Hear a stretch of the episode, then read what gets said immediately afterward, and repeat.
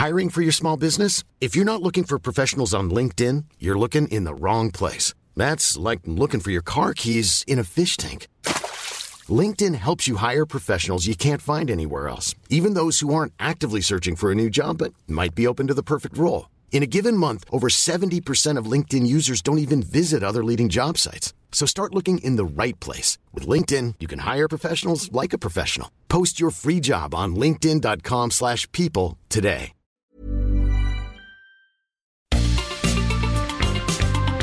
Heraldo Media Group presenta la información y el entretenimiento que usted necesita para estar enterado también en su descanso. Alejandro Sánchez y el informativo Heraldo fin de semana. Por el Heraldo Radio, con la H que sí suena y ahora también se escucha.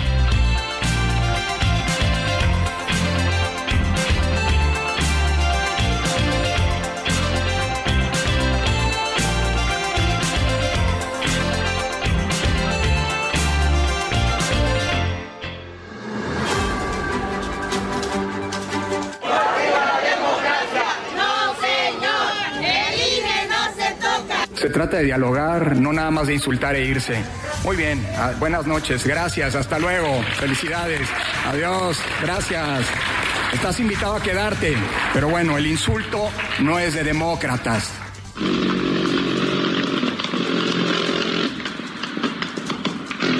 Platicamos ayer con el señor Elon Musk, director de Tesla. Hay ya un entendimiento sí van a dedicar la inversión a México y se va a establecer la planta en Monterrey.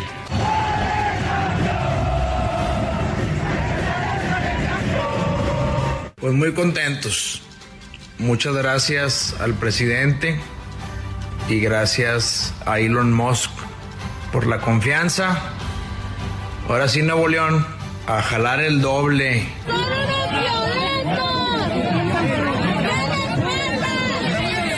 Se realizará una auditoría independiente de seguridad que garantice estar en condiciones de seguridad y confiabilidad para el servicio de nuestros usuarios en el primer tramo de la nueva línea 1. Se estima que esto se sucederá a finales de mayo.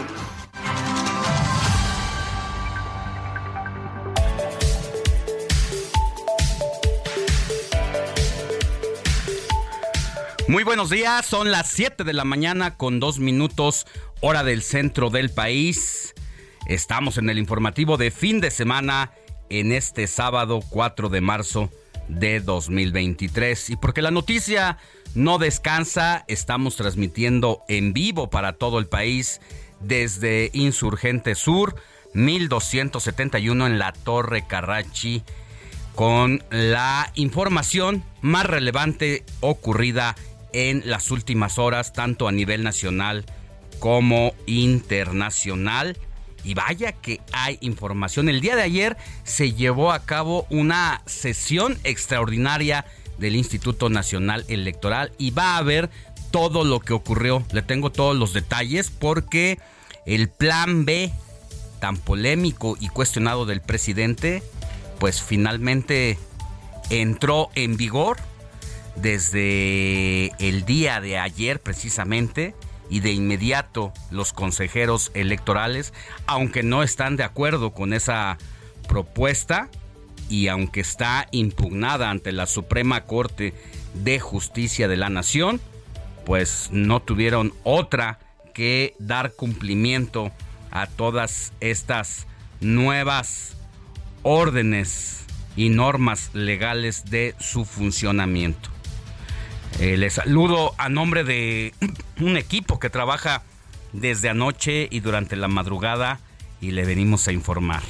Moni Reyes, muy buenos días, ¿cómo estás? Muy buenos días, Alex, amigos, qué gusto saludarlos esta mañana ya de marzo, 4 de marzo, tercer mes de este 2023 y se está yendo como agua. Muchas gracias, amigos, por sintonizarnos, ustedes que van al trabajo, ustedes que van manejando, el Uber, el Didi, el taxi, el transporte público, gracias por sintonizarnos y sobre todo que tengan un excelente sábado, mi querido Alex. Hoy es Día Mundial de la Obesidad. Hoy es Día Internacional del, de la concienciación. Concientización. Concienci con eso.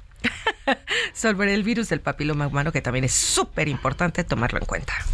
Bueno, pues ahí están dos grandes temas de los que vamos a hablar más adelante. En el tema de la obesidad, eh, todo un caso porque desafortunadamente México, después de Estados Unidos, se lleva la medalla de plata en el tema de la obesidad a nivel mundial. Esto de acuerdo a un atlas de obesidad internacional, mejor dicho, mundial 2022. Y lo que preocupa aquí es la obesidad cada vez alcanza a más personas. 7.5 de cada 10 personas en edad adulta padecen obesidad. A edad adulta, pero también hay los jóvenes. Y cada vez son más niños, los que padecen y hay una infinidad de motivos, pero mucho de ello también tiene que ver con que cuando tú eras niña, Moni, ¿a qué jugabas? Jugaba al avión al avioncito con las tejas que avientas. El 1, el 2, el 3 hasta el 10. Jugaba a las cebollitas. A las correteadas. A las correteadas y a la reata. Todo estás hablando de que eran juegos que te causaban una serie de movilidad permanente. Bueno, ahora los niños ya no juegan esos juegos. Están metidos en un mundo irreal. Virtual. Virtual que es a partir de los dispositivos de la tecnología. Y entonces, imagínate, la alimentación, los alimentos procesados, altos en calorías, las gaseosas, los dulces. Y vaya que los niños comen dulces. Eh, de hecho, los papás de los niños o quienes tenemos niños cerca en el primer círculo, cuando vamos a una fiesta infantil. ¿Qué hay? La mesa de dulces. La mesa de dulces. Y uno, los papás, acá uno comiendo dulces. Pero es impresionante la bomba de dulces que se llegan a meter los niños por lo menos los fines de semana. En las fiestas. Y hablando de la obesidad, mi querido Alex, el, sedentarismo, yo tengo dos sobrinos que aquí los he felicitado. Una niña de tres y un niño de seis que acaba de cumplir. ¿Sabes cómo los entretienen sus papás? Con, puro celular. Con el gadget. Se ha vuelto la nana de los papás. Y jugando con y además, o pope pipa. sirva de paso esto que dices porque hay un juego por ahí que se llama Roblox, me parece. Los niños se meten y crean un mundo virtual en donde ellos tienen su identidad, ellos se la generan se generan su nombre y comienzan a recorrer un mundo en el que tienen las posibilidades de tener todo lo que no se puede tener en la vida real. Pueden tener una casa en la playa. A su gusto. Diseñarla. En la montaña. En la montaña. En la ciudad, sí, lo he visto. En todos lados. Pero hay un alto riesgo porque buena parte de los niños se meten en esos juegos. Y los papás pues están aquí cotorreando con los compadres, con los amigos, creyendo que los niños están jugando, están jugando bien y resulta que no, porque en el camino se van encontrando amiguitos que tú no sabes si realmente son niños como tú o, son perversos. Adultos perversos. Y entonces comienzan a llamar su atención, porque si son mentes adultas, comienzan a seducirles.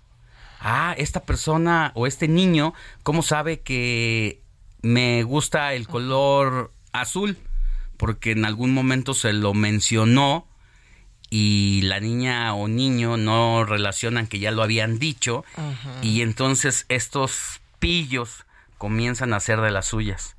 Y no le cuento lo que le ha pasado a muchos niños. Muchos lo sabemos y hay que estar atentos y alertas. Quienes tienen hijos, que es una gran responsabilidad, quienes tienen nietos y los que somos los tíos, ¿no? O los amigos, etcétera. Hay que estar los padrinos. Los padrinos. Y bueno, todo esto porque decíamos que los pequeños pues se meten a este mundo de eh, los gadgets, de la tecnología, de las aplicaciones y puede un niño pasar hasta cinco horas frente a un videojuego. Ya no se mueve. Entonces, eh, el cuerpo, el organismo, pues va acumulando toda esta toda esta altas azúcares, todas estas altas azúcares, estas, estos carbohidratos, grasas, se hace piedra y entonces hay sobrepeso. Y otra cosa, los ojos también, tengo un amigo oftalmólogo que ha dicho que tiene considerable alta de citas de niños. Sí que porque los rojos los tienen, que porque se tallan, Hace pues 15 días sacamos un claro. reportaje en el Heraldo Televisión precisamente sobre cómo cada vez los niños Sí, necesitan más eh, anteojos por eh, el alto consumo de información y de pasar horas y horas en la tecnología, precisamente, además de las otras enfermedades que tienen que, Que se ver van desarrollando con, con los nervios de los huesos de los dedos y de encorvarse porque se clavan. Entonces, una situación muy complicada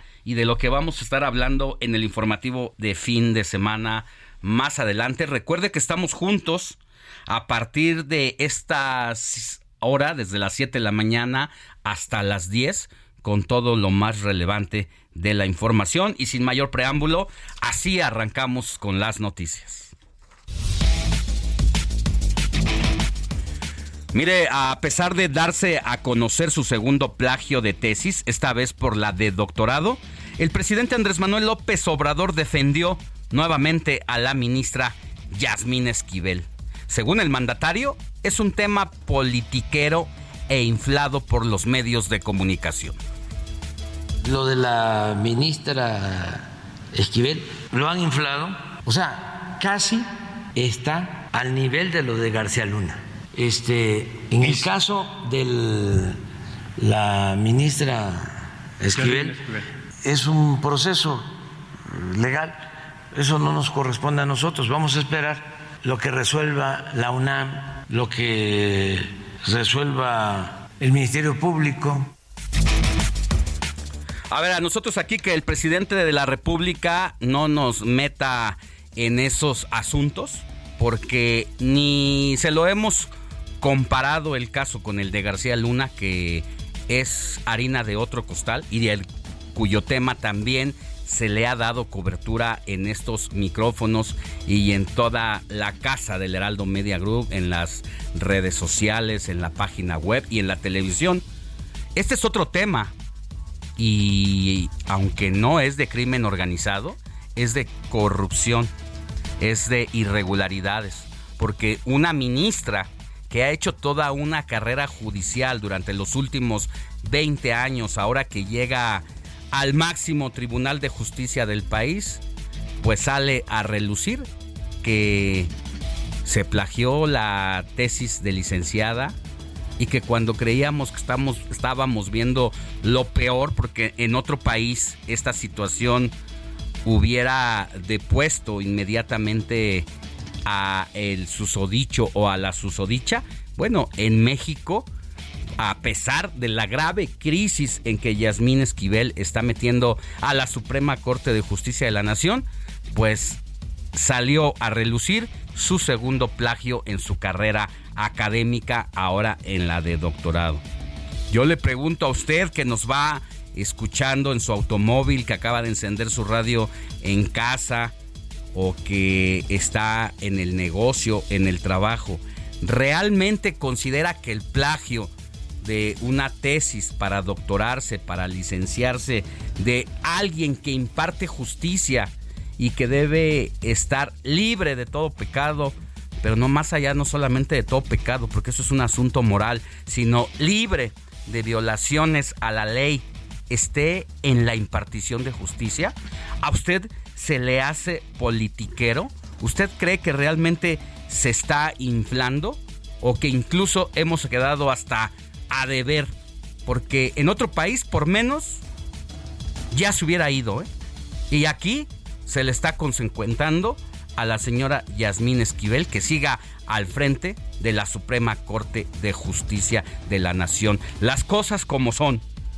Y esto también es corrupción. Tanto que se llenaron la boca de decir que iban a combatir la corrupción, que no eran iguales. Y mire, y no tendríamos que estar hablando de este tema por una sencilla razón. Porque la Suprema Corte de Justicia de la Nación es un poder judicial como lo es el poder legislativo con independencia y como es la presidencia de la República el poder ejecutivo. Sin embargo, ha sido el presidente el que se ha metido a defender a la ministra Yasmín Esquivel. ¿Sabe por qué? Porque es amigo de uno de sus contratistas favoritos que ha estado con él desde que era jefe de gobierno, construyendo los segundos pisos, los deprimidos, y que ahora está con él también en el gobierno federal.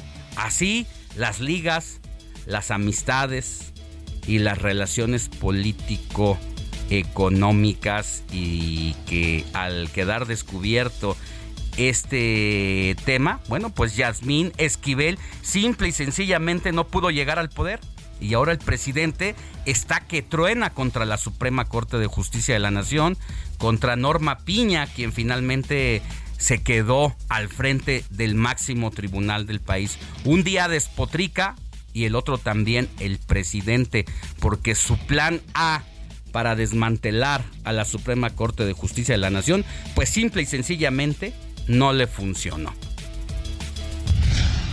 Y mire, debido a un impedimento constitucional, el Comité Técnico de Evaluación para elegir a los nuevos integrantes del INE dejó fuera de la competencia por la presidencia del órgano electoral a la actual consejera Carla Humphrey por considerar que se trataría de una reelección. Ya la consejera respondió y dijo que va a reaccionar con una eh, acción ante el Tribunal Electoral de Justicia porque dice yo no me estoy religiendo, yo solamente estoy buscando y aspiro al cargo de presidenta. Y quien ha hecho esta evaluación por parte del Comité Técnico para elegir a los nuevos integrantes del INE considera que esto es una reelección. Va a ser el Tribunal Electoral del Poder Judicial quien termine de definir este brete en que se ha convertido el tema de la sucesión de Lorenzo Córdoba al frente del INE. Y precisamente el árbitro electoral designó el día de ayer a Roberto Heicher Cardiel como nuevo encargado del despacho de la Secretaría Ejecutiva del órgano electoral. Esto luego del cese de Edmundo Jacobo Molina, que fue calificado por Lorenzo Córdoba como institucional, arbitrario y inconstitucional, arbitrario y unilateral. Así rindió protesta Roberto Heicher.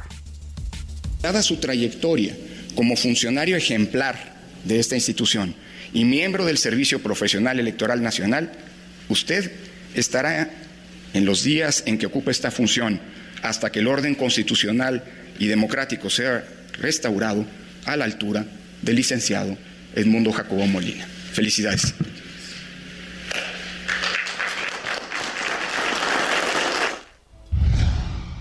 esto es parte de la sesión extraordinaria del día de ayer en el Instituto Nacional Electoral a raíz de que entró en vigor el Plan B y es un evento que será histórico en la democracia mexicana a partir de la construcción del desaparecido IFE, ahora INE, porque para los consejeros electorales como a expertos juristas, incluso del Instituto de Investigaciones Jurídicas de la UNAM, esto es un atropello a la democracia porque se intenta desmantelar el INE para apropiarse desde el Poder Ejecutivo de los procesos electorales.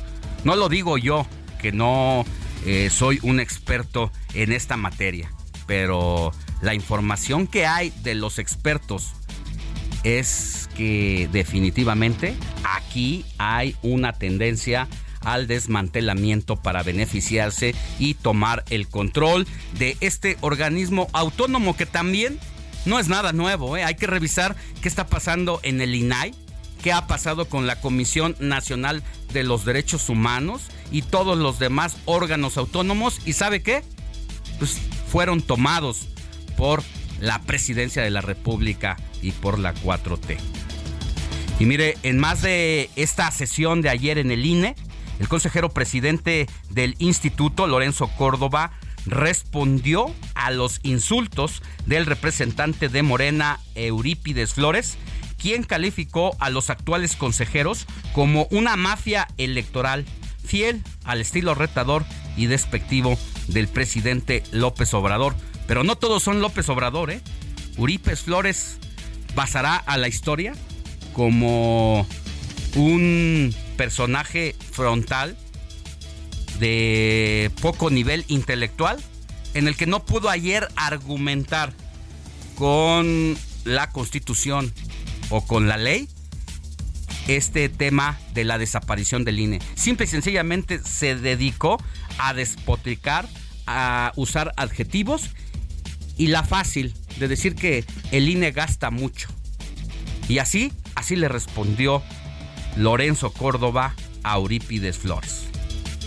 Y es momento de ubicarse, consejeras, consejeros, mafia electoral, y es momento de cumplir la ley aunque no les guste. Hoy, por mandato de la representación popular... Lo voy a interrumpir, señor representante, para invitarlo. Entiendo el ánimo de vulgaridad que inspira su, eh, su Esa intervención. Es una suya. Pero, y sin duda, igual que las de usted. pero le voy a pedir que se conduzca con respeto a las y los consejeros. Usted acaba de hacer una intervención ofendiendo a las y los consejeros y eso, mientras yo ocupe esta presidencia, no lo voy a permitir.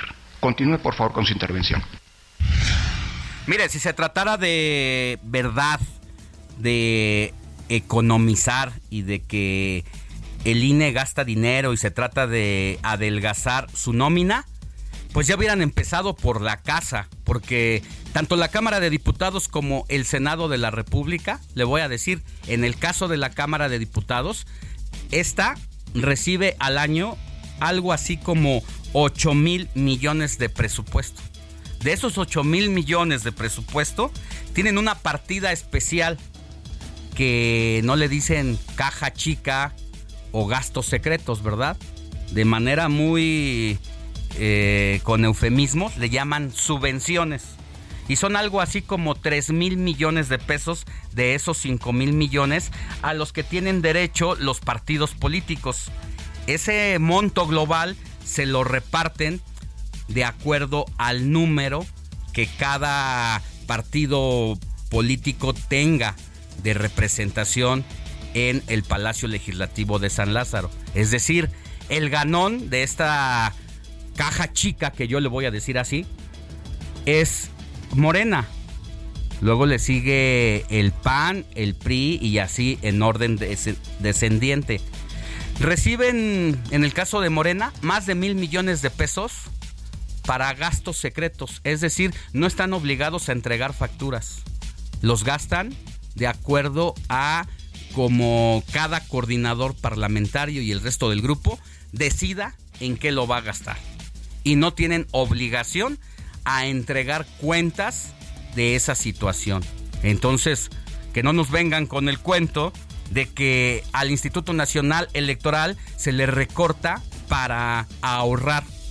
Cuando empiecen a ahorrar por la casa, tanto en el Senado de la República, que pasa exactamente lo mismo, pues les vamos a creer. Antes, pues solamente se lo digo desde aquí, hay toda una intención de debilitar al árbitro electoral para llevar mano en los procesos electorales y que al estilo de Manuel Barlet y el PRI en su época más oscura sigan manejando los resultados. Algo así como lo que ocurre allá en Venezuela, que aunque les duela de que se les compare, pues es exactamente lo mismo. Mire, dos enfrentamientos criminales y elementos de la Guardia Estatal dejaron una mujer inocente muerta y varios heridos en Matamoros, Tamaulipas, cuyas autoridades recomendaron a la población quedarse en casa y ordenaron la suspensión de clases vespertinas en todos los niveles educativos. Así se escucharon las balaceras en Matamoros. Hay balazos, amor, hay balazos. Hay balazos, ahorita se dieron balazos.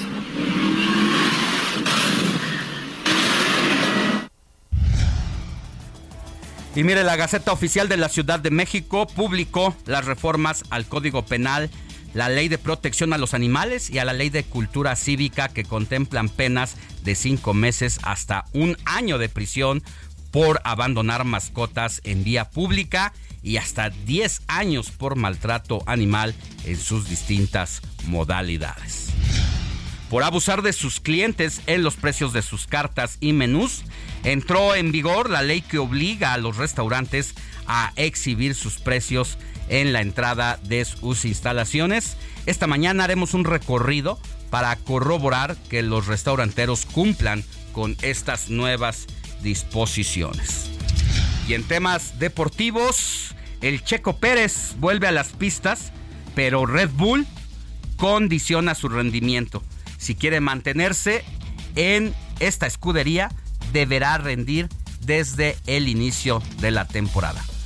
Vámonos a una pausa y volvemos con Moni Reyes y las felicitaciones.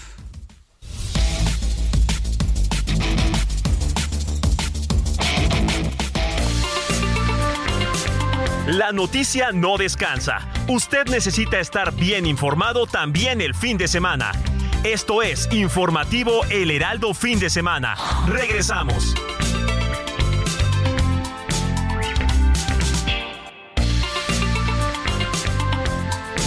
Siga en sintonía con la noticia. Alejandro Sánchez y el informativo Heraldo fin de semana. Continuamos.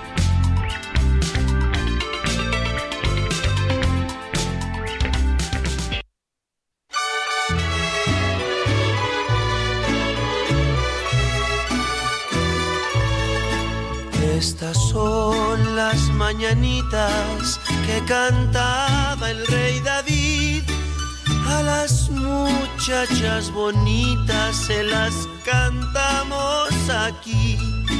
Despierta, mi bien, despierta.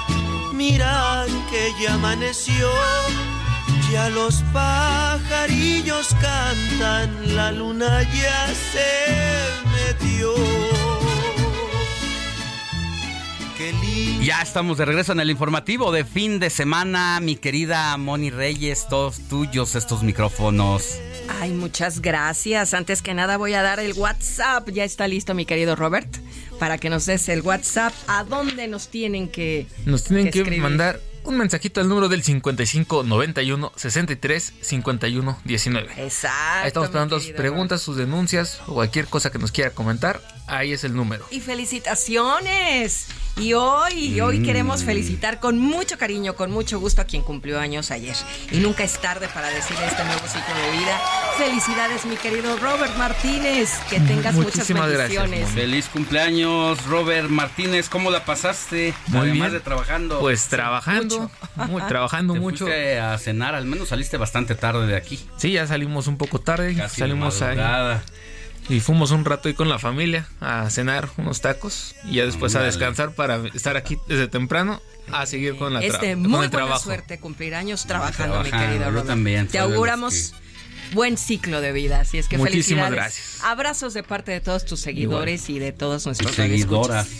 Y Igual, un abrazo a todos. De todo, un poco. Muy bien. Bueno, pues Pásala bien, Robert. Muchísimas gracias. que seas muy feliz. Muchas gracias. Muy buen ciclo. Ok. ¿A quién más tenemos que felicitar, Pero, mi pero pues no tanto por el cumpleaños, pero sí por el santo. ¿Cómo no te pusieron Casimiro, Robert? Oye, No, de bueno. Casimiro. Eres, No, porque fue ayer, dice. Ah, eres Roberto Carlos, ¿verdad? Sí. Ah, No, pues Roberto fue- Carlos. fue ayer. Ah, fue ayer. Por una sí novela que veía su fue mamá. cierto. Ah, ¿sí? Brasileña, Ah, Roberto creo. Carlos. ¿Ah? ¿Sí? ¿Sí Pues fue por me eso? pusieron Roberto para heredando el nombre de mi papá y de mi abuelito. Carlos, ese ya no supe por qué. Tu mamá, quién sabe. ¿Quién sabe? Hay que preguntarle a tu mamá. Chabelita. Dicen que es por el cantante, que por el futbolista, pero Ay, ella- ha ella- sido ellos como sabrán la verdadera historia. Pero está muy lindo tu nombre. Bueno. Muchas gracias. Pues hoy es santo de Casimiro, de Pedro, de Juan Antonio, Juan Antonio completo, de Eulalia, Plácida y finalmente Humberto, que yo tengo a mi cuñado Humberto. Muchas felicidades a todos ellos por su santo.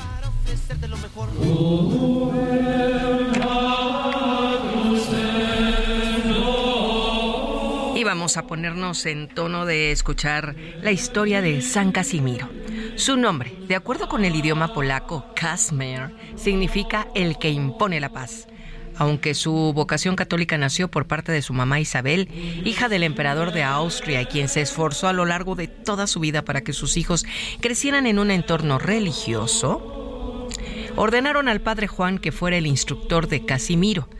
En lo que es la trayectoria religiosa, quien describió al santo como un joven excepcional en cuanto a virtud. De hecho, sus de sus dos hermanos, solo él, Casimiro, consiguió alcanzar la verdadera espiritualidad y conexión con Dios a través de un duro ejercicio, el diario rezo, meditación, interiorizar las pasiones y dolores que sufrió Jesucristo.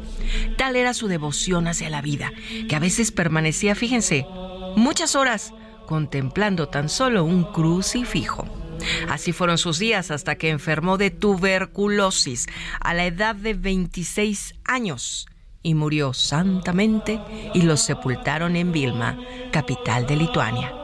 A los 120 años de enterrado, abrieron su sepulcro y encontraron su cuerpo incorrupto, intacto, como si estuviera recién enterrado. Ni siquiera sus vestidos se habían dañado. Qué tal la historia de Casimiro, pero bueno, pues vamos a darle un abrazo a todos los cumpleañeros de hoy y de ayer, que es el de Robert Martínez. Muchas felicidades. Feliz, ya es fin de semana y me pienso divertir. Me siento muy contento, me siento muy feliz. Ya es fin de semana y me pienso. Robert, hoy vas a bailar. Vamos a sacarle brillo a la pista. Ya que estamos escuchando a mi banda, el mexicano, y uno de sus integrantes, que es el líder de la banda, el vocalista, pues se llama Casimiro, que tiene este tono especial y espectacular, espectacular para bailar. Y que a pesar de que la rompió en los noventas, pues ha regresado y ahora acompañado de su hijo, que muchos le hacen bullying, ¿verdad? Porque el hijo no canta, solo baila. Pues y es la cara fresca de esta asociación ya de viejitos. Casimiro Zamudio. Muy bien. ¿Bailamos, Robert? Claro que sí, Moni. Venga, pues, súbele mi Quique.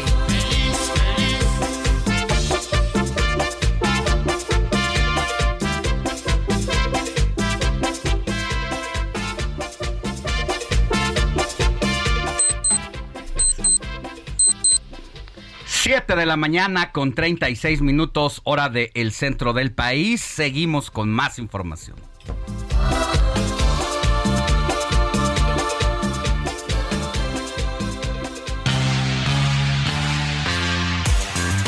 Sigue Alejandro Sánchez en Twitter, arroba Alex Sánchez.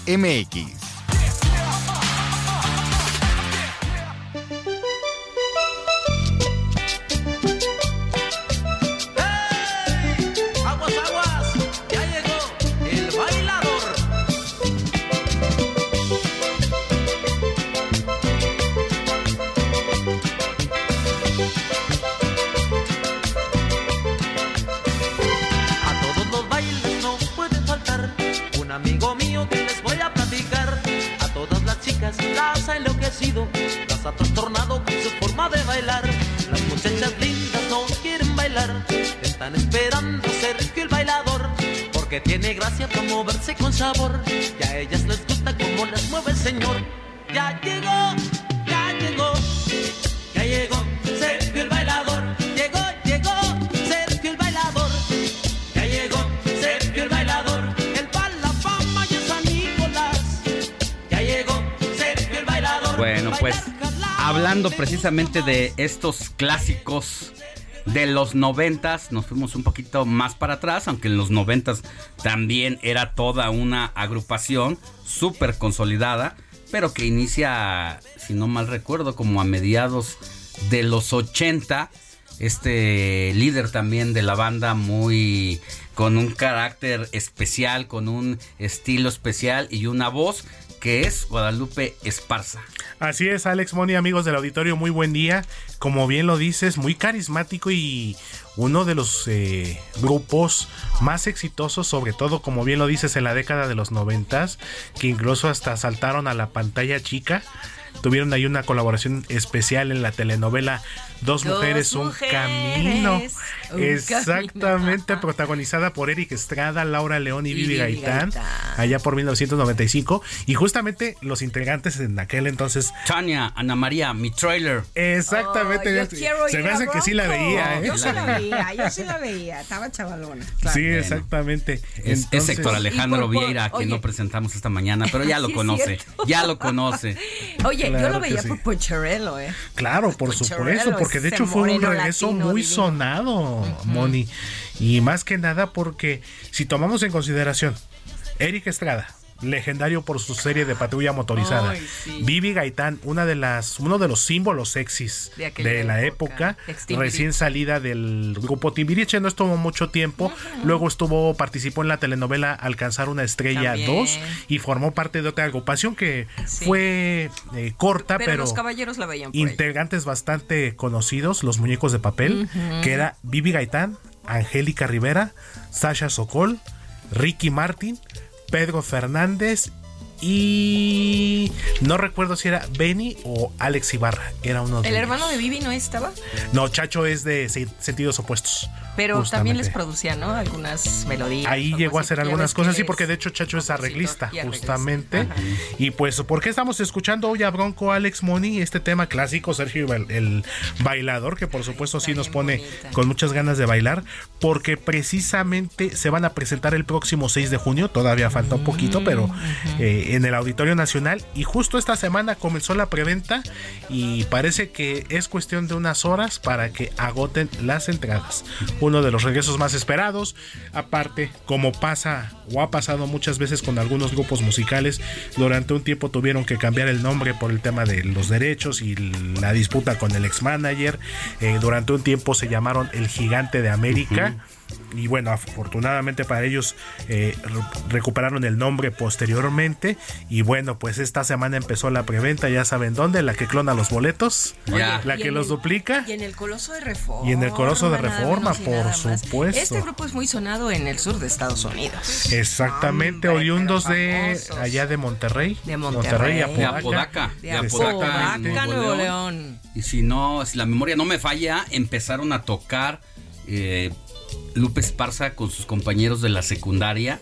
Y eran tan humildes que tocaban con cajas de cartón las Sí, armonías, los ritmos.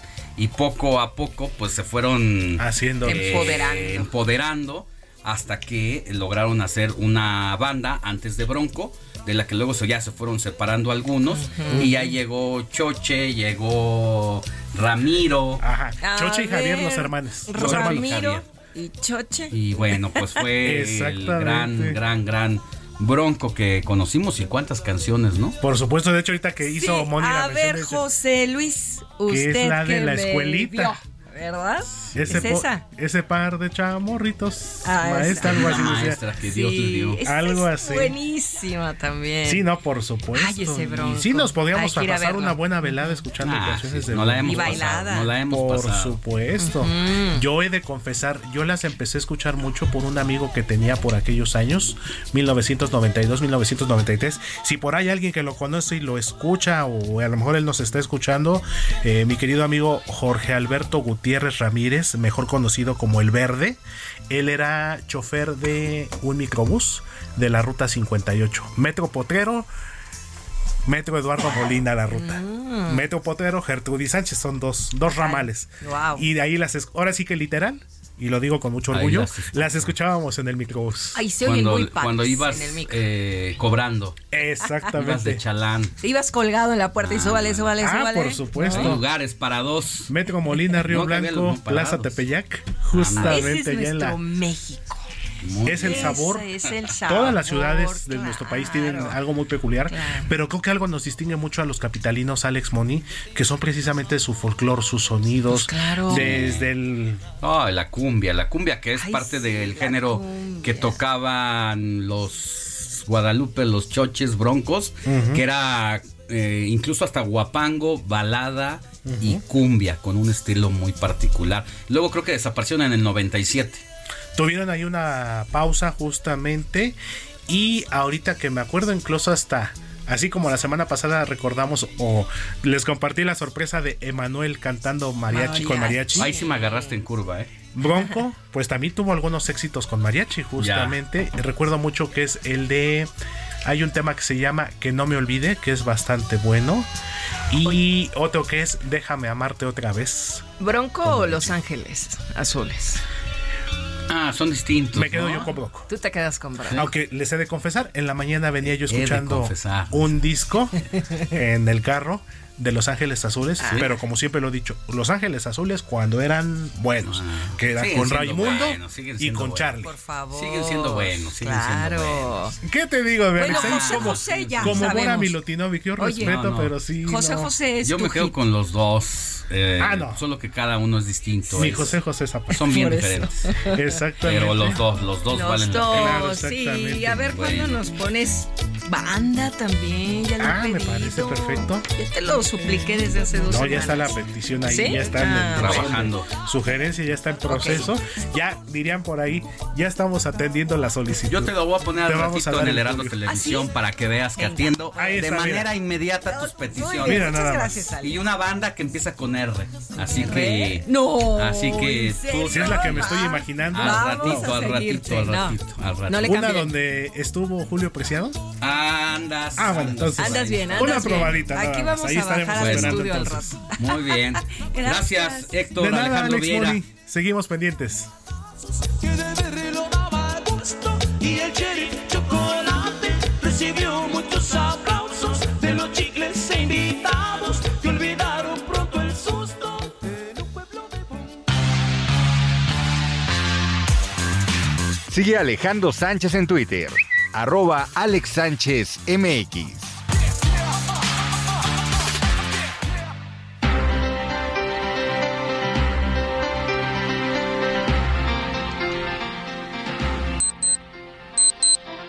Siete de la mañana con 45 minutos, hora del centro del país. Y antes de pasar a la información política, tenemos algo importante que decirle, mi querida Moni, ¿no es así? Claro, pongan mucha atención amigos, porque gracias, de verdad, gracias a ustedes, Heraldo Media Group se vuelve a colocar a la cabeza como el grupo de medios digitales con más visitas únicas en México, fíjense, con el 16.7% de visitantes únicos, lo que nos pone por encima de otros portales como Milenio o El Universal. De acuerdo con información de Comscore de enero de 2023, esto es lo que arroja, que estamos encima de estos portales de noticias. Y pues muchas gracias, gracias por su confianza, su compromiso y sobre todo, Alex, gracias por su permanencia, lo que nos compromete a qué? A seguir compartiendo información que obviamente ustedes necesitan y el contenido que también están buscando. Felicidades. Bueno, y todo esto lo hemos logrado en poco tiempo, en seis años, a partir del relanzamiento del Heraldo de México y que empezamos con el periódico, luego con la página web y después llegó eh, el Heraldo Radio, el Heraldo Televisión y hoy somos un grupo pues muy consolidado, pero sobre todo gracias a usted que nos ha dado la confianza y la preferencia para mantenerle bien informado. Así es.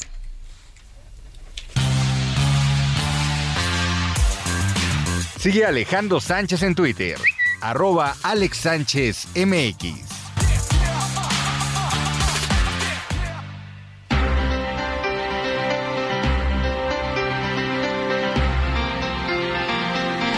Vámonos con temas de seguridad y sobre todo también porque tienen que ver de cara al 8M. Mire, la Fiscalía General de Justicia de la Ciudad de México a cargo de Ernestina Godoy dio a conocer que entre el, 20 entre el 7 y el 28 de febrero fueron detenidas en la capital 110 personas por cometer delitos en contra de mujeres. Es el reporte de nuestra compañera Frida Valencia. Adelante, Frida, buenos días.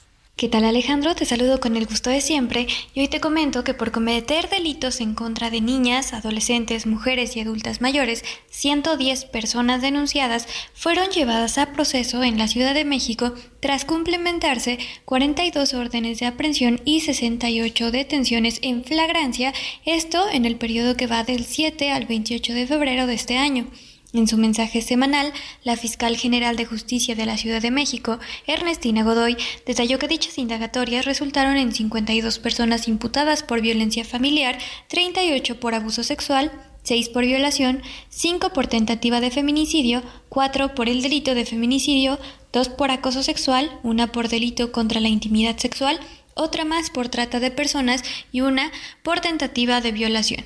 Entre los casos atendidos por la Comisión de Delitos de Género y Atención a Víctimas, así como delitos de alto impacto y el área de acusación, procedimiento y enjuiciamiento, se encuentra el caso de dos sentencias condenatorias por el delito de trata de personas. Para el primer caso se logró una sentencia de 28 años y para el segundo se obtuvo una condena de 22 años con seis meses de prisión.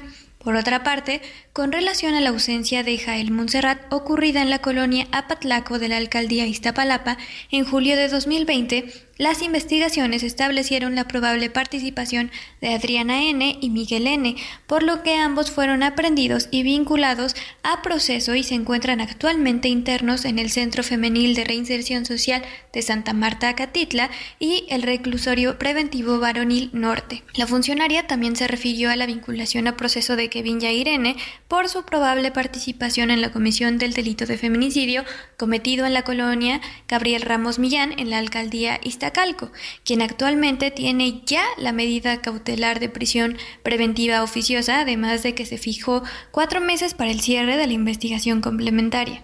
A la par, la funcionaria reiteró el llamado a todas las mujeres de la ciudad a denunciar cualquier altercado, pues aseguró que sólo así se puede acceder a un proceso justo.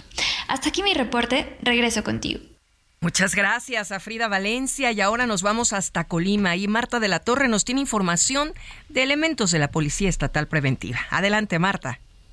Gracias Alejandro, ¿qué tal? Buenos días. Informarte que la mañana de este viernes fue asesinada una mujer que pertenecía a la Policía Estatal Preventiva cuando transitaba por la calle Sonora en la colonia Santa Amalia al oriente de la capital del estado.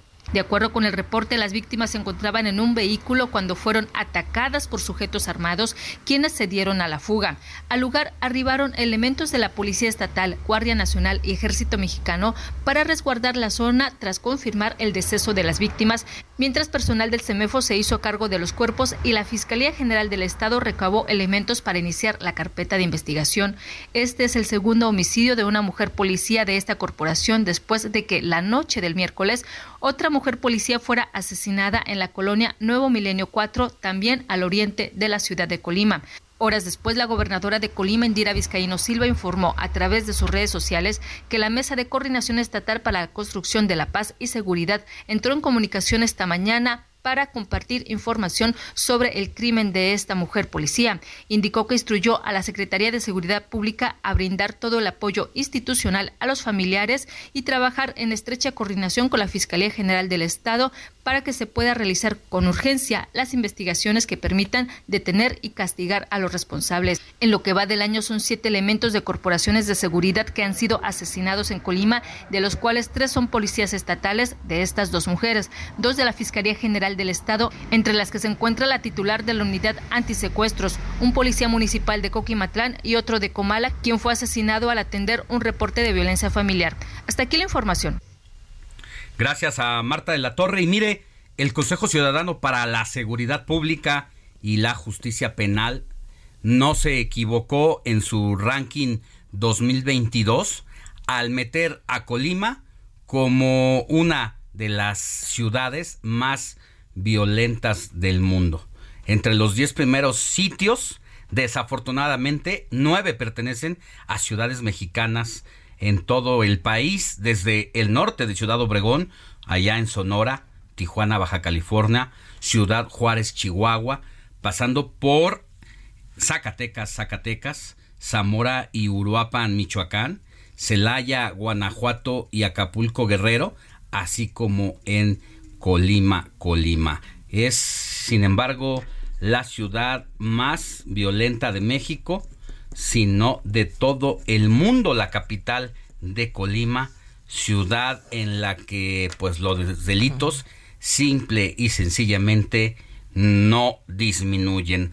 Algo tendrán que hacer las autoridades tanto locales como federales porque está imparable y ya escuchábamos el reporte de Marta de la Torre que ahora ni los policías estatales se salvan.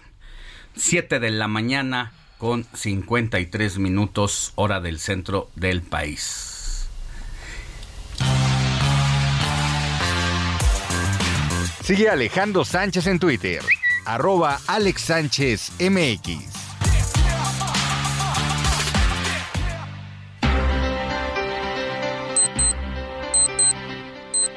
7 de la mañana, 54 minutos. Y ya saben nuestro número de WhatsApp, 5591-6351-19. Ya tenemos mensajitos. Alex Money, Robert, buenos días. Presente como cada sábado. Soy Laredo Smith desde McAllen, Texas, a través del 91.7.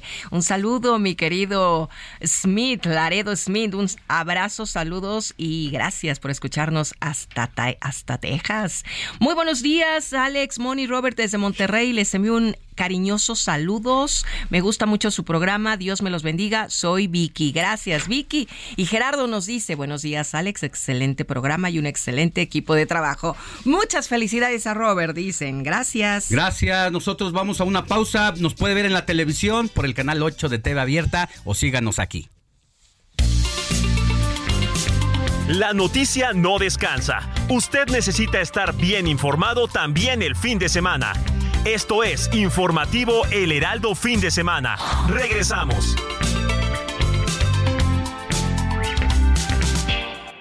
Esquivel, a pesar de darse a conocer su segundo plagio de tesis, esta vez la doctoral.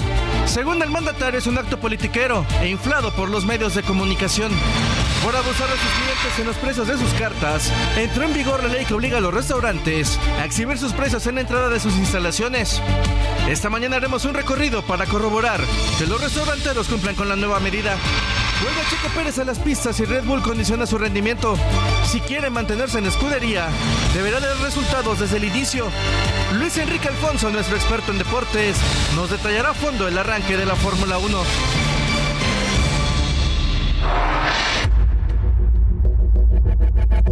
La reforma electoral ha sido objeto de una serie de ataques, de una estrategia claramente diseñada desde las oposiciones, construida a base de falsedades. La reforma es la eliminación de los privilegios de esa burocracia dorada, como decía el señor presidente. Aún con esta reforma se da más garantías a los ciudadanos de que su voto va a ser respetado. Al no estar Jacobo, que es una garantía para el ciudadano. Porque Jacobo, como Lorenzo, como todos ellos, no tienen vocación democrática.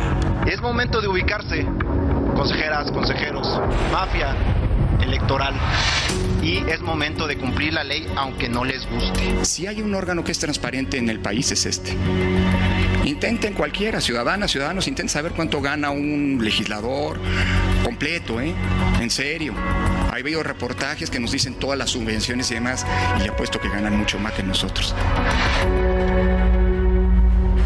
Y mira, entró en vigor ya el plan B del presidente López Obrador y con ello inicia el, el desmantelamiento del INE.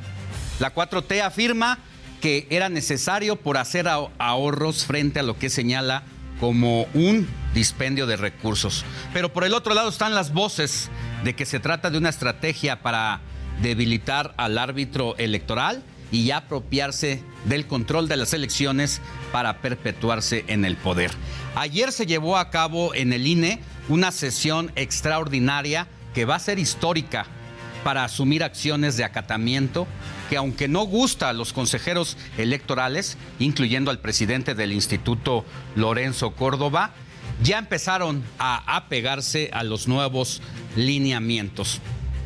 Platicaré más adelante con uno de los funcionarios cesados del INE, Edmundo Jacobo, secretario ejecutivo. ¿Sabe qué hacía él? Pues hasta el jueves controlaba toda la operación administrativa y jurídica del órgano electoral. Ya pasó el tiempo del legislativo al aprobarse el plan B.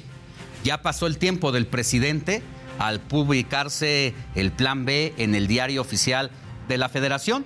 Y ahora será el tiempo del Poder Judicial, a través de la Suprema Corte de Justicia de la Nación, ante la que se han presentado acciones de inconstitucionalidad por aparentes violaciones a los derechos elementales de una democracia. Más adelante voy a volver con todos los detalles de este tema que, insisto, es histórico para el país, para que usted tenga los diferentes ángulos del tema, uno de los más importantes y polémicos de los últimos tiempos. Buenos días, soy Alejandro Sánchez y porque la noticia no descansa, estamos en el informativo de fin de semana de este sábado 4 de marzo.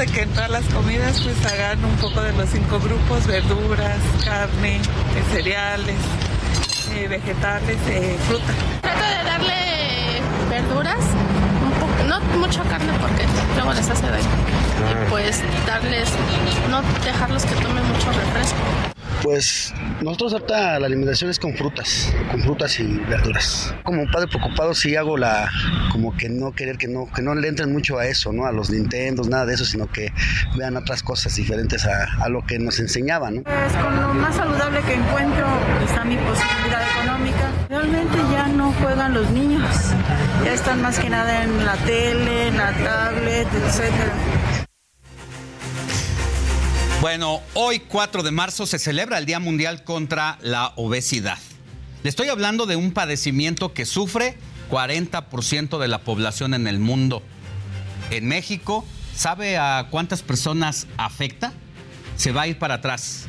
A 7.5 de cada 10 adultos y a 4 de cada 10 niños para ubicarnos en primer lugar y segundo lugar respectivamente a escala global.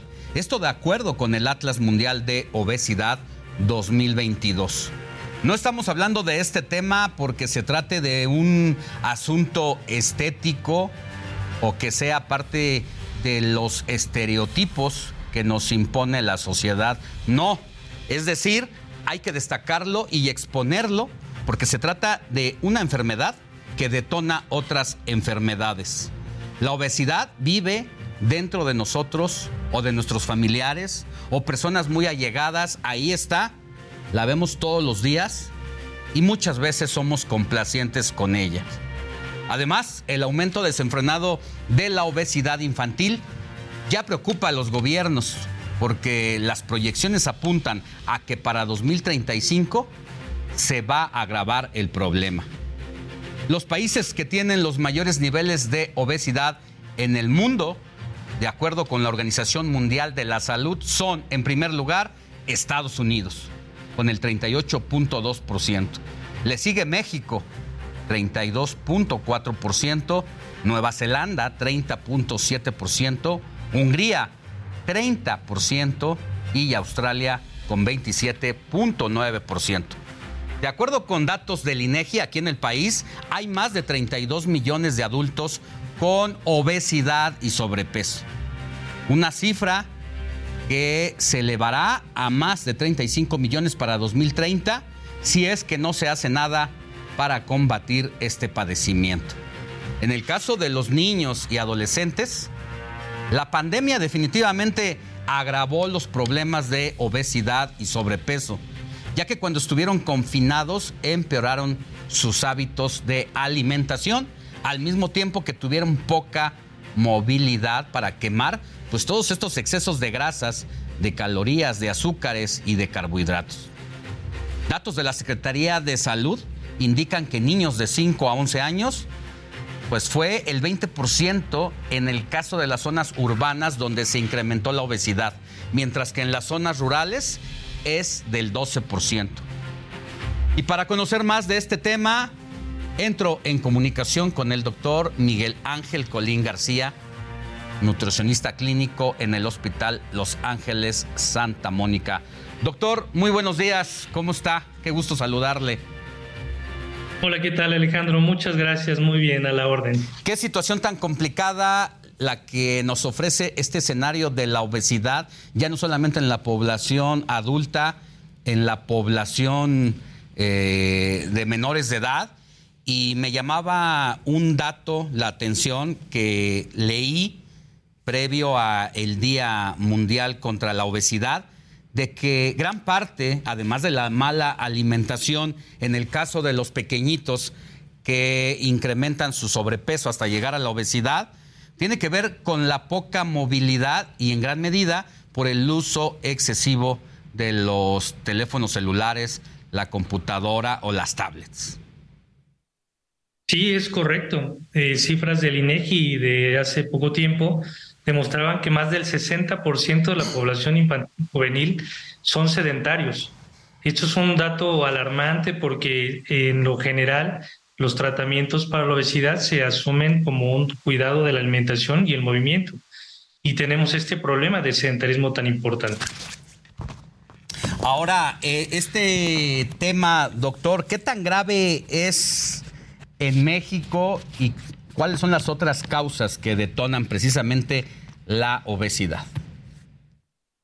Bueno, mira, para poner contexto, digamos que eh, la obesidad es el cuarto riesgo principal de mortalidad a nivel mundial. 4.7 millones de adultos están en riesgo de tener sobrepeso u obesidad y esto incrementa, por supuesto, también las enfermedades crónicas como la diabetes y la hipertensión. La obesidad infantil en México, sabemos todos que está por encima del 37%, es decir, casi cada cuatro de diez niños está sometido a un riesgo a desarrollar obesidad, pero tiene muchas causas, en particular algo que llamamos ambiente obesogénico, que son todos los factores que rodean a los niños que favorecen esta ganancia de peso, como podría ser la alimentación inadecuada, los hábitos alimentarios dentro y fuera del hogar, el acceso que tienen los niños a estos productos de consumo rápido y de baja calidad nutricional, y además como bien decías hace un momento, el poco movimiento, debido muchas veces al espacio eh, donde coexisten, que pueden no tener un nivel de seguridad óptimo, o bien eh, los padres no se encuentran en disposición de acompañarlos, o también por la alta dependencia de los dispositivos electrónicos que cada vez más entretienen a los niños dentro del hogar. Doctor, ¿cuáles son los límites entre el sobrepeso y la obesidad? Eh, se puede establecer de dos maneras. El primero lo llamamos índice de masa corporal, que es básicamente una correlación entre el peso y la estatura. Esto es mucho más eh, apegado en términos del adulto. El adulto ya tiene un crecimiento máximo y entonces, eh, dependiendo de su peso y su estatura, sacamos este valor, este indicador. Si estamos en un indicador entre 18 y 24.9 es un peso normal entre 25 y 29,9 es sobrepeso y más de 30 es obesidad, que puede ser leve, moderada o severa.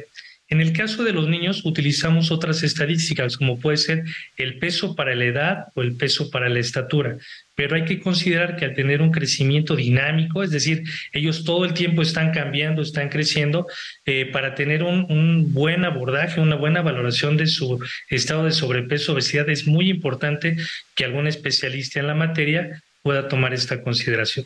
¿Cómo andamos en los riesgos de edad? Ya vimos que la población adulta, de acuerdo a el Atlas de la Obesidad Mundial, nos dice que por lo menos 7.5 de cada 10 personas adultas tienen obesidad.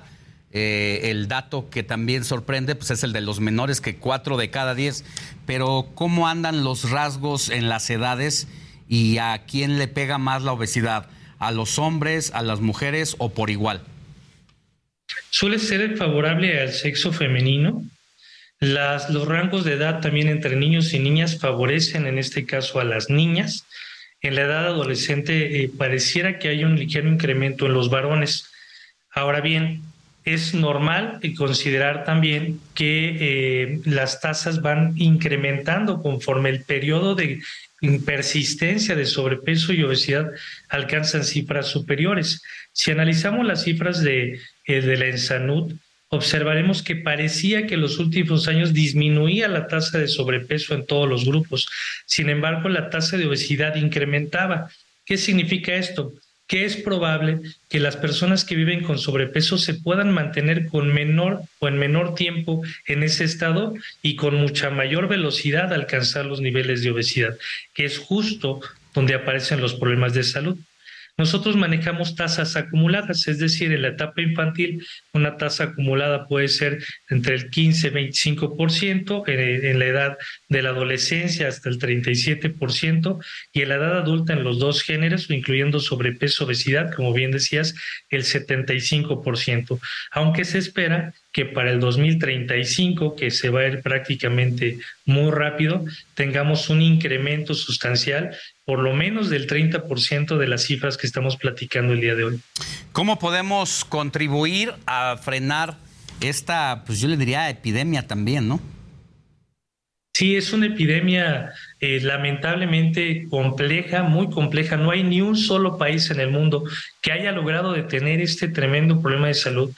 Además de que las cifras han sido eh, el 300% superiores a las que había en 1975 y no veamos ninguna posibilidad de que esto eh, por lo menos frene a, a, la mitad de lo que estamos platicando. Lo que yo recomendaría y me parece que toda la comunidad científica es reconocer que la obesidad es una enfermedad, es una enfermedad crónica, que es muy complicada, que es muy compleja, que tiene muchos factores que entrelazan y que no solamente es un descuido eh, individual o personal de una persona que ha pedido interés en, su propia eh, salud. No, es algo muy complicado y que necesita tener una atención especializada para ello. No es lo mismo atender la obesidad que tratar un peso. No es lo mismo una consulta de control de peso que dar atención a un paciente que vive con obesidad. Este Actualmente Perdona. No, que este punto que destaca es muy importante porque muchas veces solemos someternos a veces por periodos, ni siquiera porque tenemos una constante en la disciplina, pero parece que de pronto por moda nos sometemos a una especie de dieta sin un acompañamiento profesional y eso también suele ser dañino para la salud. ¿Qué tipo de tratamientos, qué tipo de clínicas, qué tipo de doctores que nos acompañen en un proceso de este tipo eh, que siempre va a ser necesario para la salud, eh, podemos inclinarnos, podemos eh, recurrir a ellos. Claro, mira, es muy normal que las personas queramos vernos bien y sentirnos bien y a veces eso nos lleva a tomar decisiones de mucho riesgo, como tomar cápsulas que no tienen nombre o productos, suplementos, a veces incluso dietas que obtenemos desde los medios digitales y que queremos reproducir porque a alguien más le va bien. Y esto puede cambiar muchísimo la historia de cada uno de nosotros. Hay personas que pueden mejorar con una dieta cualquiera o con un método de pérdida de peso, hay quien no va a responder y hay quien va a ganar peso. Y eso va a generar mucha frustración. Lo que se recomienda a nivel internacional, Alejandro, es que se aborde la enfermedad de la obesidad desde sus muchos puntos, es decir, desde el aspecto nutricional, desde el aspecto del movimiento, el aspecto psicoemocional hay un 60% de la población que cursa con problemas psicoemocionales que están perfectamente vinculados a la obesidad y en una consulta habitual de control de peso ni siquiera se menciona. También considerar que no todos los, los, pacientes o todas las personas deben utilizar o pueden utilizar cualquier tratamiento médico para la obesidad, aun cuando está bien demostrado su valor, eh, podría no ser adecuado para todos, igual para un tratamiento, una dieta, igual para un entrenamiento deportivo. Entonces, lo que sugiere la, la comunidad internacional es que la persona que vive con obesidad reciba asesoría de diferentes especialidades, idealmente que tenga comunicación entre ellos y a eso le llamamos equipo interdisciplinario de la obesidad. Definitivamente, porque una cosa es la alimentación, la otra son los ejercicios, las actividades eh, laborales o incluso tiene que ver mucho hasta cuántas horas dormimos, eh, la ingesta de agua. Es decir, no es cualquier cosa y en esta difícil tarea es la que nos hace que pues lleguemos al sobrepeso y luego pasemos a este tema de la obesidad con todas las implicaciones y riesgos que conlleva, que ya lo decía al principio, porque se derivan diversas enfermedades, la hipertensión, que una vez con hipertensión pues tienes siempre un riesgo latente a un infarto, a un derrame, a un accidente cardiovascular. Es decir, es un tema en el que poco nos enseñan en casa a disciplinarnos, poco nos enseñan en las escuelas y también a veces las campañas no son constantes desde el Ejecutivo Federal y que sale uno de la escuela desde que es niño y a pesar de que hay leyes, porque a veces sí se ponen a chambear los diputados, los senadores, pues vemos la fritanga, vemos las eh, bebidas azucaradas en la puerta de la escuela.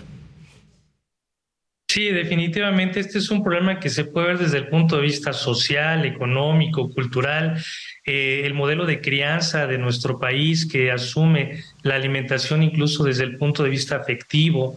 Eh, somos inclusivos, es decir, eh, no, no vemos la enfermedad de la obesidad como un problema, sino como una característica que a veces nos integra como grupo social, nos identifica como grupo social y no le damos importancia a lo que puede suceder a través de ello, pero sí generamos algo que llamamos estigma de la obesidad, es decir, generamos una conducta eh, a veces eh, pues discriminatoria y puede ser incluso agresiva hacia la persona que vive con obesidad y esto complica mucho más el problema porque entonces responsabilizamos a quien lo vive eh, lo podremos incluso juzgar en, su situación. Eso dificulta mucho que la persona eh, logre un cambio y por otra parte, pues no sumamos, ¿verdad? Porque nuestros hábitos y costumbres son algo que apreciamos de tal manera que preferimos asumir que tenemos un peso alto con la intención de disfrutando nuestro estilo de vida. Por último, doctor, antes de que se nos vaya Muchos mitos también, muchas leyendas, pero le pregunto algunas, usted me dice si es mito o realidad. ¿Las frutas realmente engordan? ¿Son, ¿No son recomendadas para la alimentación? Mentira, mentira. Las frutas se pueden consumir sin ningún problema, salvo que tengas algún problema de salud que te limite a ello. Lo que cambia es el funcionamiento del cuerpo. No, no funcionamos igual en la mañana que en la noche. Ah. Entonces, por eso mucha gente recomienda tomarlas más por la mañana. Hay horas para que tengamos toda la tarde, toda la tarde noche para quemar esas, esas azúcares naturales de la, de la fruta. Eh, ¿Los carbohidratos engordan obvio más que las proteínas? Los carbohidratos son alimentos predominantemente que aportan energía, las proteínas aportan estructura. Es mucho más fácil obtener ganancia de peso si consumimos exceso de carbohidratos, pero carbohidratos artificiales, carbohidratos procesados, bebidas azucaradas, golosinas, harinas refinadas, postres, etcétera. Esos son los carbohidratos más dañinos. Los de las frutas, los de las verduras, los de los cereales por supuesto que no, el cuerpo humano vive a través de ellos. El ayuno intermitente es recomendable, es decir, 18 horas alrededor de haber probado un alimento la noche anterior a las 8 de la, de la noche y comer hasta la 1, 2 de la tarde, ¿ayuda de vez en cuando? El ayuno intermitente está perfectamente estudiado y se ha observado que tiene beneficios, pero no son en absoluto como se describen en las redes sociales, que justo lo que acabas de mencionar. El desayuno es uno de los alimentos más importantes del día. Entonces, si alguien quiere hacer ayuno intermitente, es mejor hacerlo bien asesorado que replicando modas o sistemas de Internet. Ahora bien, no todo mundo está hecho para ayuno intermitente. Así es, depende del organismo. ¿Dónde se le puede encontrar, doctor? Gracias, Alejandro. Pues la clínica de obesidad y metabolismo la tenemos en el Hospital Ángeles Santa Mónica, en la colonia Polanco, delegación Miguel Hidalgo, la Ciudad de México. la calle Estemístocles 210 y estamos a sus órdenes, 10 especialidades médicas, psicología y nutrición para apoyarlos en lo que necesiten. ¿Tiene redes sociales? Sí, tenemos redes sociales, doctorcolin.nutrición. Este, esa es nuestra página de, del sitio y www.mimedi.com.mx. Bueno, pues al rato le escribo. a tus órdenes, Alejandro. Gracias. Gracias. Que tenga buen día, doctor. Hasta pronto. Igualmente, éxito. Hasta luego. Es, es el doctor Miguel Ángel Colín, experto mexicano en nutrición clínica. Que tenga buen día.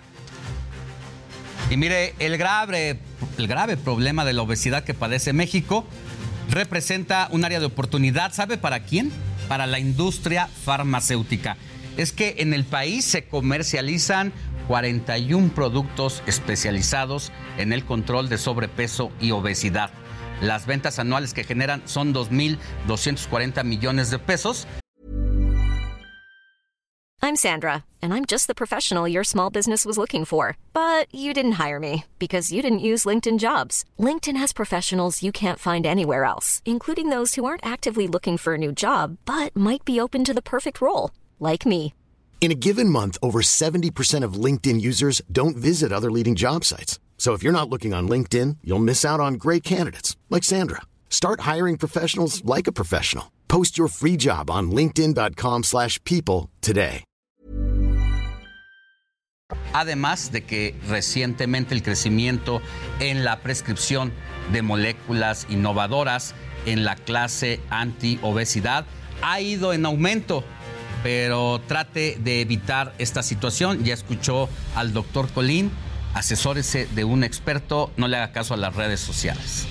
Nosotros, pues una vez más, no nos queda más que agradecer y expresar nuestro reconocimiento y gratitud porque el Heraldo Media Group se reafirma como el grupo de medios digitales número uno en el país, de acuerdo a información proporcionada por Comscore de enero de 2023. Somos el número uno. Gracias por su confianza. Seguimos comprometidos por compartir la información que usted necesita y el contenido que busca para seguir bien informado. Vamos a una pausa y regresamos con todo lo del INE. Heraldo Radio, la H se lee, se comparte, se ve y ahora también se escucha.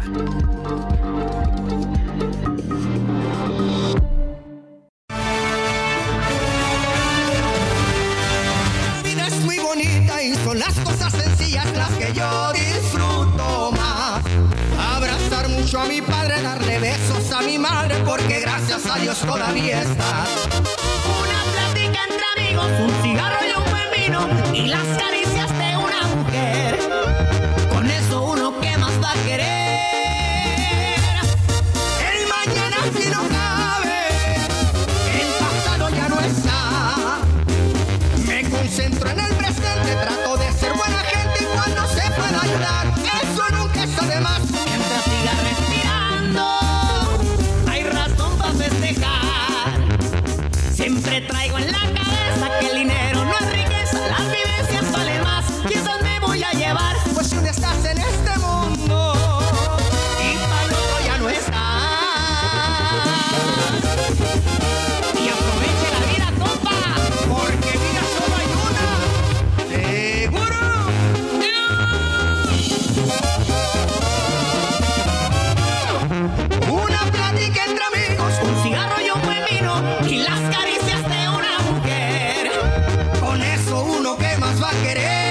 Escuchando el tema de Esta vida es muy bonita de la banda El Recodo de Don Cruz Lizárraga, debido a que este día de las madres de todas las, este día las madres de todas las bandas, pues se va a presentar en la Gran Feria de México 2023 en el Parque Bicentenario de la capital del país. Escuchemos un poco más de esta sensacional banda El Recodo. Las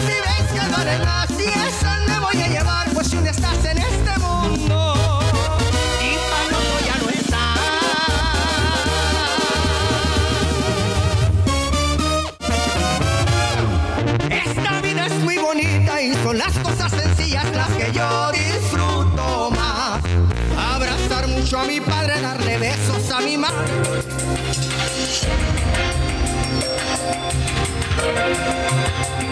Y mire, llegó la hora de conocer todas las actividades de los suspirantes a la presidencia y comenzamos con Marcelo Ebrard.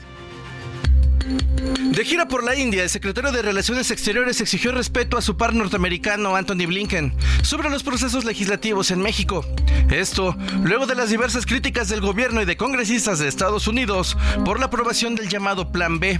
Pero antes de ponerse serio, Ebrard recurrió a los Simpson para anunciar su llegada a la sede de la cumbre de ministros de Asuntos Exteriores del G20. Yo así cuando voy rumbo a la India. ¿Ya llegamos a la India? No. ¿Ya llegamos a la India? No. ¿Ya llegamos a la India? No. ¿Ya llegamos a la India? A ver. Mmm, ya. Sin duda, el anuncio de la llegada de Tesla al país fue una importante vitrina para que funcionarios de todos colores y sabores se subieran al tren. El canciller no fue la excepción. Aseguró que la construcción de la planta, así como otras inversiones, ayudarán a acelerar la transición de electromovilidad en el país. De igual forma, dio a conocer que BMW va a empezar a producir baterías en México. Para este fin de semana, Marcelo Ebrard no tiene actividades programadas. Fernando Galván, Heraldo Media Group.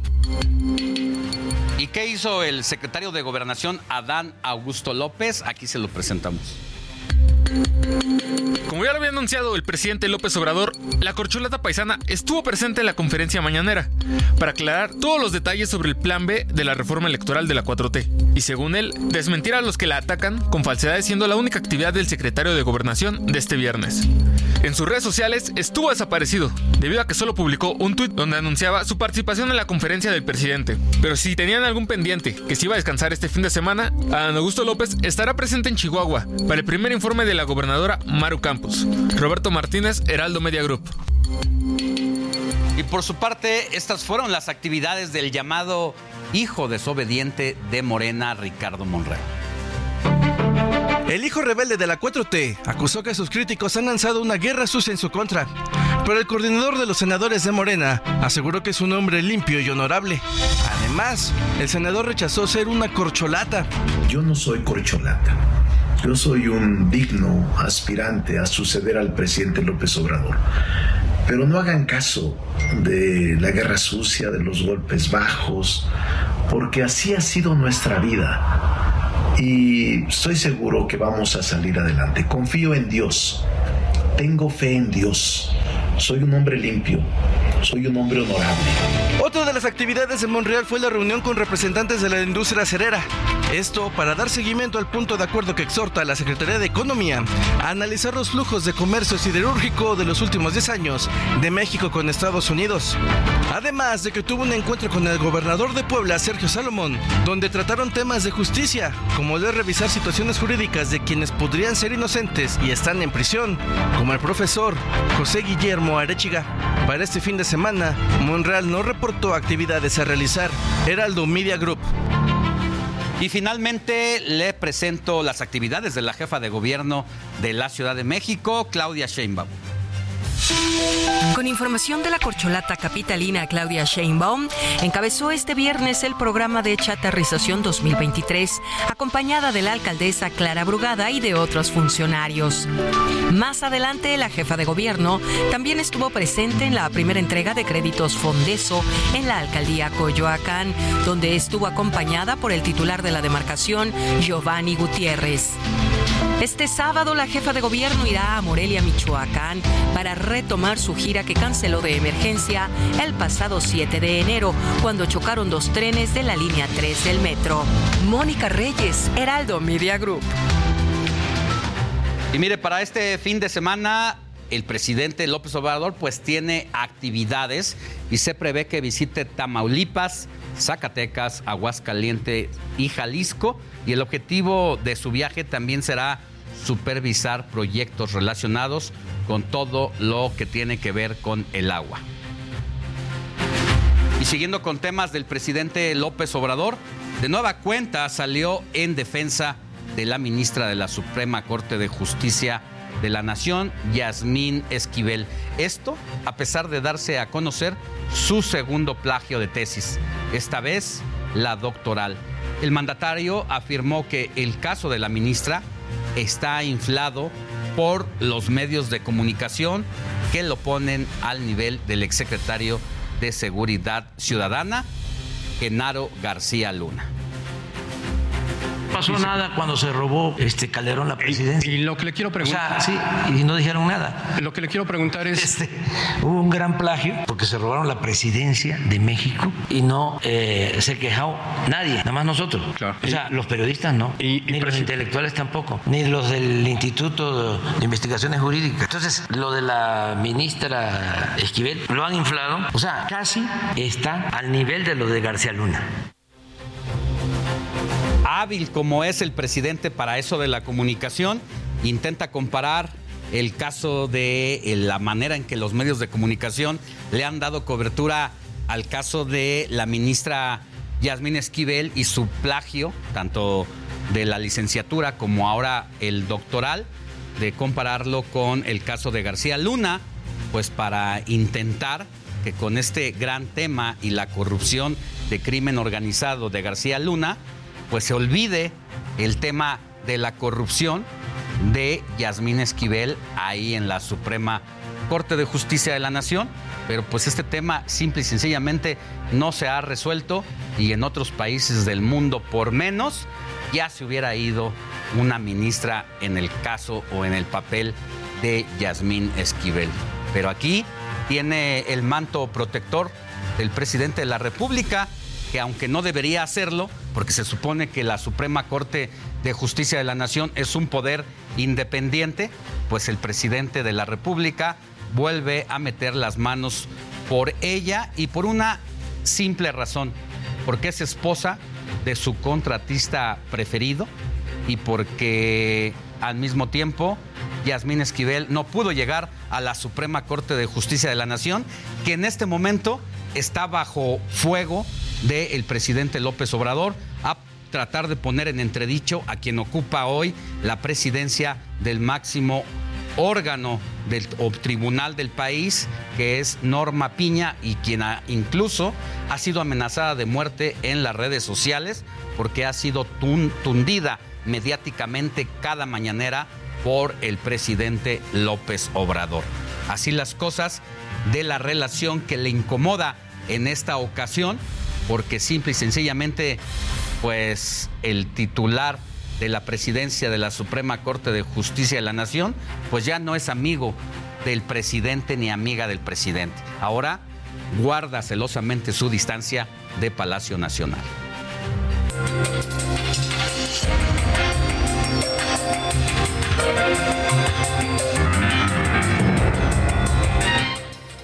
Y mire, el presidente López Obrador publicó en el Diario Oficial de la Federación las últimas cuatro reformas en materia electoral del denominado Plan B del gobierno, en el cual se reducen salarios de los consejeros, se eliminan fideicomisos, además de que destituyó de forma inmediata a Edmundo Jacobo Molina, quien se desempeñó como secretario ejecutivo del organismo durante los últimos 14 años y hasta el pasado jueves. En breve vamos a platicar con Edmundo Jacobo para saber la ruta de acción luego de que adelantara que va a promover recursos legales contra su cese. Y derivado de lo anterior, en una sesión extraordinaria sumamente ríspida y que será para la historia nacional de la democracia mexicana, el Consejo General del INE nombró a Roberto Heicher Cardiel como encargado del despacho de la Secretaría Ejecutiva. Cardiel Soto se desempeña como director ejecutivo de capacitación electoral, educativa y cívica. Mientras tanto, Movimiento Ciudadano acudió el día de ayer a la Suprema Corte de la Nación para presentar una acción de inconstitucionalidad en contra del Plan B, a la que califica de regresiva y tóxica. Encabezados por Dante Delgado, el coordinador nacional del partido, los diputados de Movimiento Ciudadano aseguraron que con estas reformas el gobierno federal pretende tener el control de las elecciones para imponer una nueva voluntad antidemocrática. Los integrantes de la Comisión Operativa Nacional y la dirigencia de la Ciudad de México para presentar la acción de inconstitucionalidad en contra de una legislación electoral regresiva, tóxica y antidemocrática. Y donde también hubo fuego cruzado fue en el Pleno del Instituto Nacional Electoral, precisamente en esta sesión histórica, ya que el representante suplente de Morena, Eurípides Flores, lanzó ataques contra los consejeros electorales en plena sesión extraordinaria, diciéndoles que son una mafia electoral. Es momento de ubicarse, consejeras, consejeros, mafia electoral y es momento de cumplir la ley aunque no les guste. El consejero presidente Lorenzo Córdoba no se quedó callado, frenó la intervención del morenista para advertirle que no iba a tolerar ofensas mientras él estuviera en esa silla. Lo voy a interrumpir, señor representante, para invitarlo. Entiendo el ánimo de vulgaridad que inspira su, eh, su Esa intervención. es una suya. Pero, y sin duda, se- se igual la- que las de la usted, guarde pero le voy a pedir que se conduzca con respeto a las y los consejeros. Usted acaba de hacer una intervención ofendiendo a las y los consejeros y eso, mientras yo ocupe esta presidencia, no lo voy a permitir. Continúe, por favor, con su intervención. Hay una moción, consejero. Continúe con su intervención. Con mucho gusto continúo. No he ofendido a nadie. Hablar de la mafia electoral es algo que hemos hecho y, y- y lo sostengo. Hay una mafia electoral incrustada en el Instituto Nacional Electoral. Y me referí a las consejeras y consejeros al decirles que es momento de que cumplan la ley aunque no les guste. Nada más para aclarar. Y bueno, acerca del contenido del Plan B, el INE lo ve como un ataque directo al árbitro electoral para mermar su poder.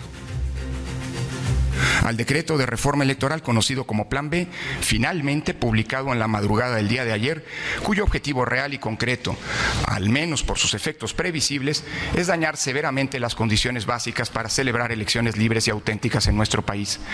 Como parte de su estela de daños, el Plan B anticipa una afectación mayúscula al árbitro electoral, al INE. En síntesis, el Plan B, que finalmente fue publicado este 2 de marzo, dinamita al INE, al INE de las y los ciudadanos. Y pues mire, ahí tiene las dos voces de los dos lados involucrados de manera directa en este tema. Pero ante estos señalamientos, la UNAM presentó un análisis sobre el plan B de la reforma en ele- electoral en el que apunta que de aplicarse sí sería un retroceso de proporciones históricas y que pondría en riesgo las celebraciones de elecciones libres y auténticas. Este análisis lo hace el Instituto de Investigaciones Jurídicas de la UNAM y asegura que se avecina el litigio electoral más complejo de la historia constitucional del país. Algo que no habíamos visto desde hace más de dos décadas y media en los procesos electorales del país y prácticamente desde que nació el IFE, que luego pasó a ser el INE. En respuesta, el presidente López Obrador descalificó el análisis de la UNAM. Además, reprochó a la institución no haberse manifestado cuando se realizaron leyes y reformas en sexenios anteriores. Son lo mismo. Creo que de ahí salió Lorenzo Córdoba. Y a lo mejor ahora que termine, ahí va a ir a trabajar a la UNAM, porque pues ahí están. Me da una pena lo que han hecho de la UNAM. Pero eso es lo mismo. Bueno, el Instituto de, de Investigaciones luego salió a contestarle al presidente que seguramente no ha estado al tanto de su trabajo porque ha ocurrido exactamente lo contrario. Y ahora inicia la cuenta regresiva para que la Suprema Corte de Justicia de la Nación pues va a tener la última palabra sobre este plan B. Debemos tomar en cuenta que para invalidar estas reformas es necesaria una mayoría calificada, es decir, se requieren cuando menos ocho votos de los 11 ministros. Y como le había anunciado hace unos momentos, ahora entro en comunicación con el exsecretario ejecutivo del INE, Edmundo Jacobo Molina, para conversar sobre su destitución ocurrida apenas el jueves como secretario ejecutivo del árbitro electoral. Edmundo, muy buenos días. Gracias por tomarnos la llamada en esta mañana de sábado.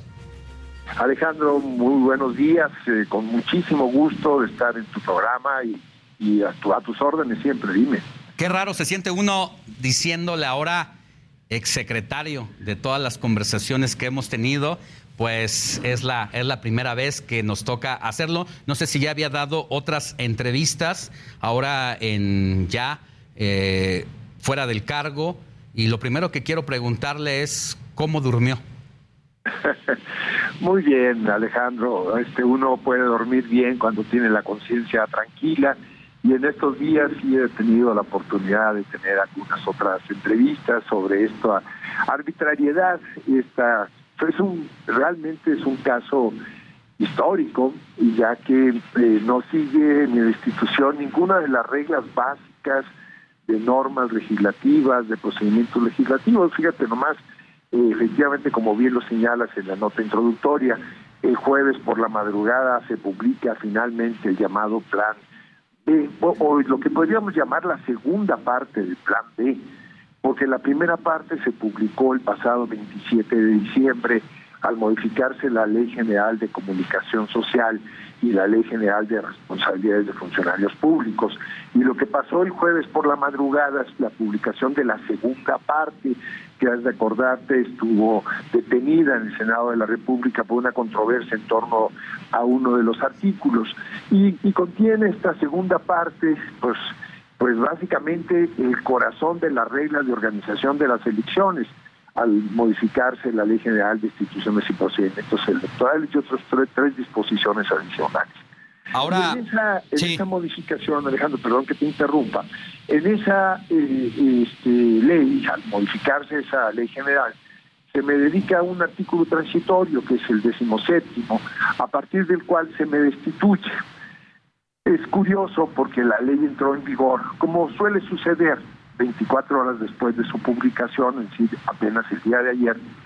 Sin embargo, antes de que entre en vigor la ley, el transitorio que te menciono me destituye de manera inmediata el jueves, el jueves pasado, rompiendo una de las reglas básicas de cualquier emisión de una disposición de esta naturaleza. Las leyes tienen que ser generales, abstractas e impersonales. No pueden estar dedicadas a una persona, a un caso en particular, tiene que ser de aplicación general y ese transitorio con el cual se me destituye rompe esa regla ya que me lo dedican en particular y eh, este, implicaría o implicó mi cese inmediato del cargo que he venido ocupando, Alejandro. Parte del objetivo precisamente es usted, sin embargo, los aliados de Morena como el PT y el Partido Verde, pues en esta ocasión no le siguieron el juego al partido en el poder. Al parecer no he recibido muestras de afecto, de reconocimiento, porque me ha tocado ocupar esa posición durante algunos años.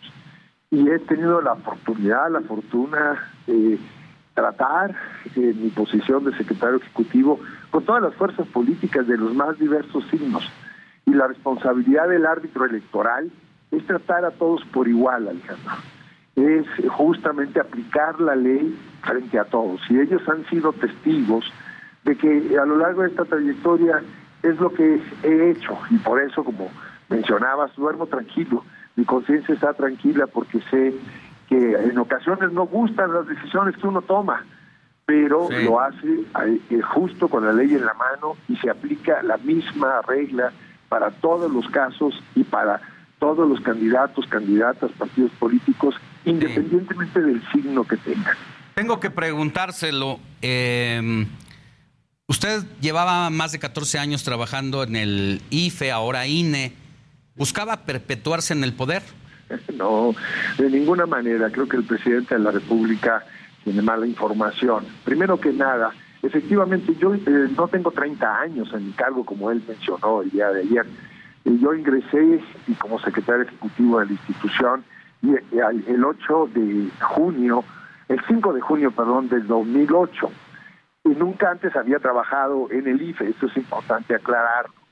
Yo eh, inicié mis labores como secretario ejecutivo y la primera vez que yo trabajé eh, y tuve el honor de trabajar en el IFE fue a partir de junio del 2008, es decir, tengo un poco más de 14 años en el cargo. Después, cuando el IFE se transforma en INE en el 2014, este, el doctor Lorenzo Córdoba me invita y me propone al Consejo General para que yo continúe en el cargo. La primera ocasión quien me invitó fue el doctor Leonardo Valdés, que en ese momento era presidente, consejero presidente del Instituto Federal Electoral. Por lo tanto, no tengo 30 años en el cargo, tengo 14 años eh, y además no puedo seguir más allá del 2026.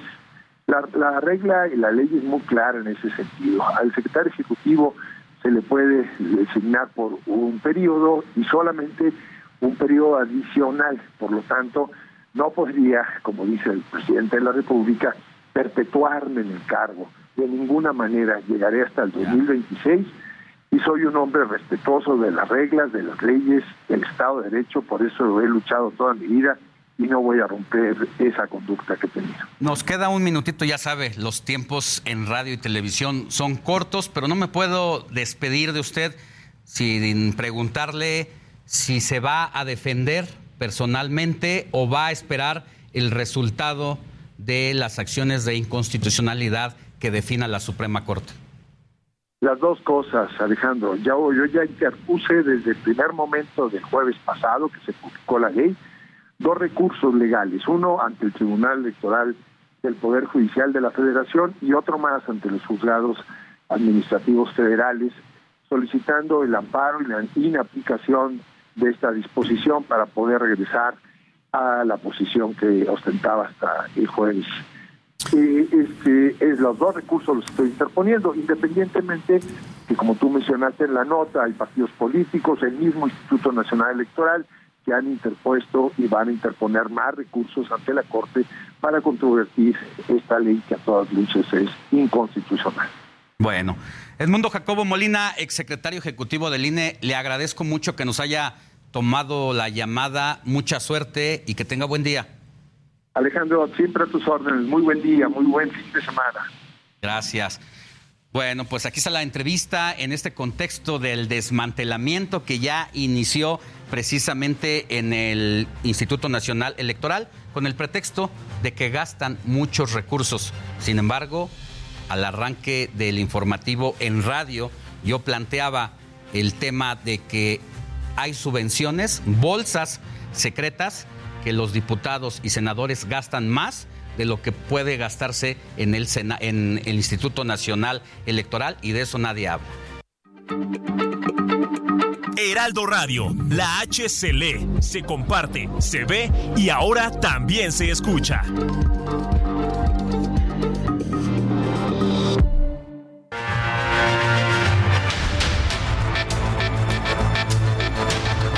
Resumen informativo.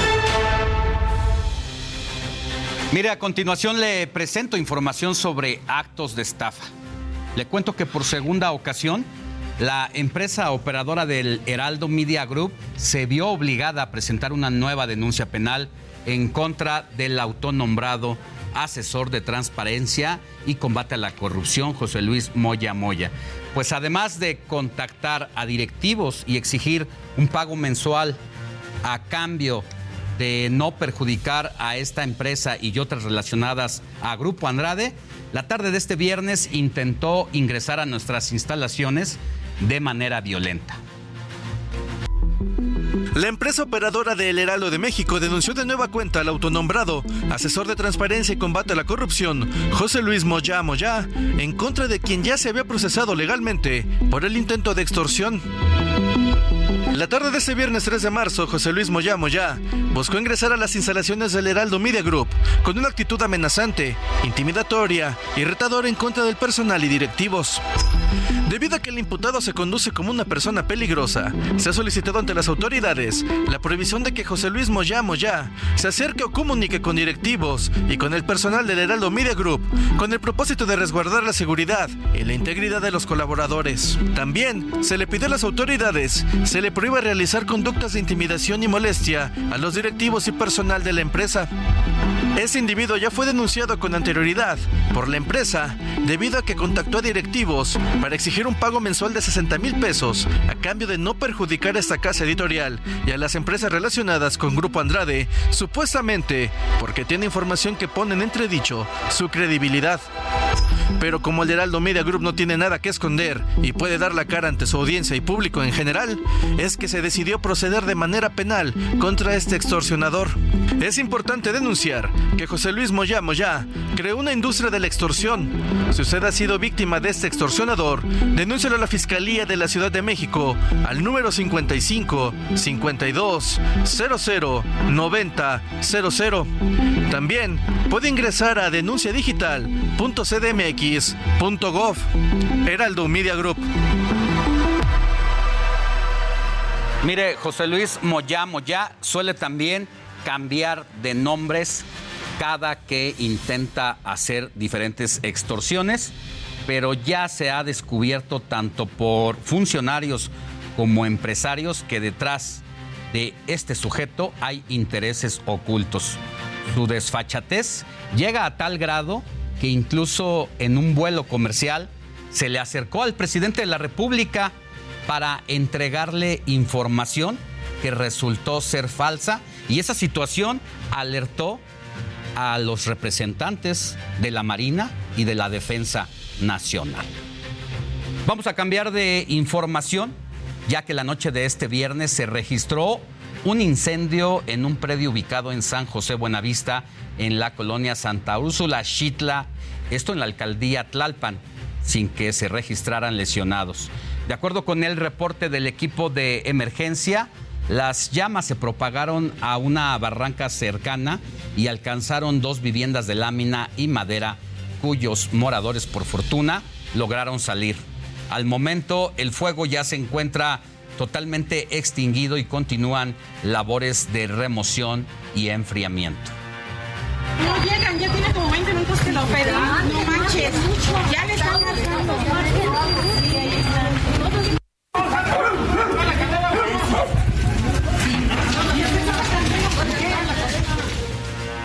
Cambio de tema.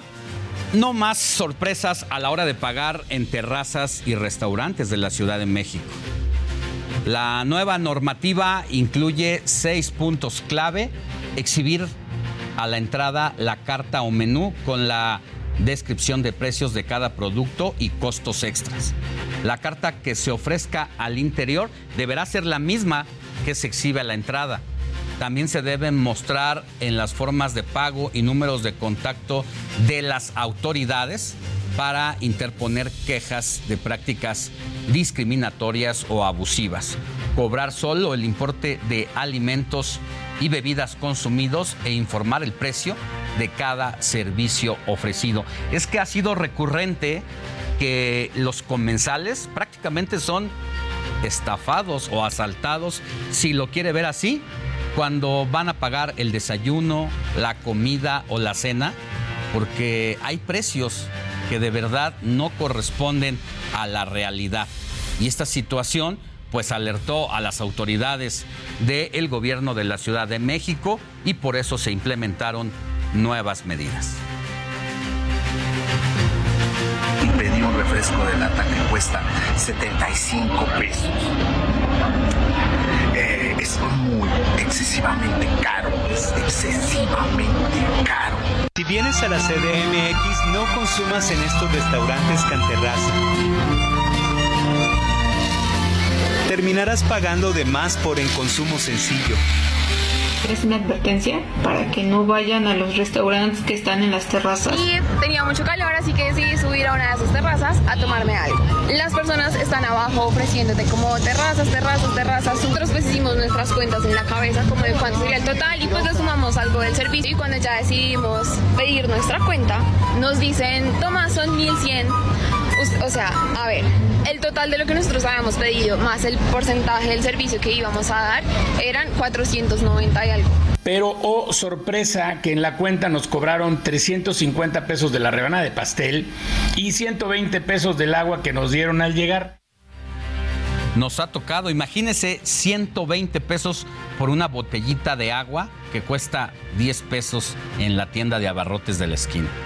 Y precisamente por lo que acabamos de ver y escuchar, es que nos vamos a las calles de la Ciudad de México, donde anda nuestro compañero Israel Lorenzana, quien ha hecho un recorrido para cerciorarse que se cumpla esta nueva medida en los restaurantes que ya están ofreciendo desayunos desde esta mañana. Mi querido Isra, muy buenos días. ¿Cómo encontraste las cosas y en dónde andas?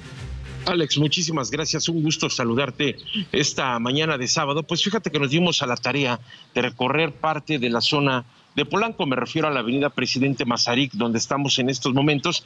Y es que, por supuesto, este es un punto de referencia para pues muchos comensales y además muchas personas que llegan hasta este lugar a desayunar. Y bueno, pues hemos eh, checado, Alex, que sí hay algunos establecimientos que ya cuentan con esta pues nueva regla, este nuevo reglamento que ya está además publicado en la Gaceta Oficial de la Ciudad de México desde el pasado martes 28 de febrero, Alex. Algunos todavía no lo tienen, pero nos han señalado que tienen una prórroga de 30 días hábiles para ya comenzar con esta nueva regla que dio a conocer la jefa de gobierno Claudia Sheinbaum. Entre las exigencias que deberán cumplir, Alex, por supuesto todos los restaurantes, fondas o cocinas, pues es mostrar de manera clara los precios de sus productos, al igual de contar con un menú en la entrada del establecimiento con la finalidad de evitar abusos. Y es que ya lo veíamos, eh, por supuesto, lo, a través de las imágenes del Heraldo, esto es a consecuencia de los abusos que se han estado reportando, principalmente allá en la zona del Zócalo capitalino en estos edificios que están aledaños a la plancha del Zócalo. Ahí, por supuesto, se han registrado estos abusos y también en la zona de Xochimilco, Alex. Ahí han habido reportes de cobros excesivos a comensales y por ello, por supuesto, las autoridades han tomado cartas en el asunto, de manera que habrá que exhibir el menú o carta en la entrada principal, donde pues vengan la descripción de los precios y además, bueno, pues tiene que ser la misma carta o menú que coloquen la que ellos entreguen a los comensales cuando lleguen. De manera que, bueno, pues las autoridades estarán al pendiente de que se cumpla esta medida, porque también han dado a conocer, Alex, de que habrá sanciones importantes desde pues la clausura del establecimiento hasta el retiro del permiso para trabajar. Así que bueno, pues nosotros también nos daremos a la tarea de estar checando esta situación y lo estaremos dando a conocer. Pues Alex, la información que yo te tengo desde la zona de Polanco, aquí ubicados en Presidente Mazarik. Muchas gracias, Isra. Volvemos contigo más adelante. Claro que sí. Hasta luego. Buen día. Buen día. Vámonos con otra información porque José Luis Rodríguez, secretario del Trabajo aquí en la Ciudad de México, habló en exclusiva para el Heraldo Media Group sobre su trayectoria y los retos que ha tenido que sortear al frente de esta dependencia y esta es nuestra sección de perfiles Ciudad de México. Thank you.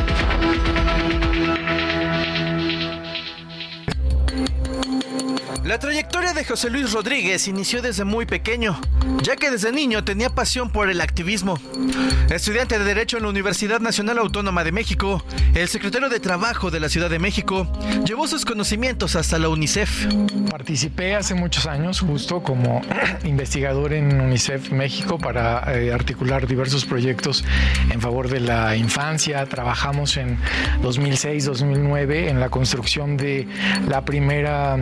Eh, ley que existió en nuestra ciudad para eh, atender el tema de la explotación sexual comercial infantil en Ciudad de México.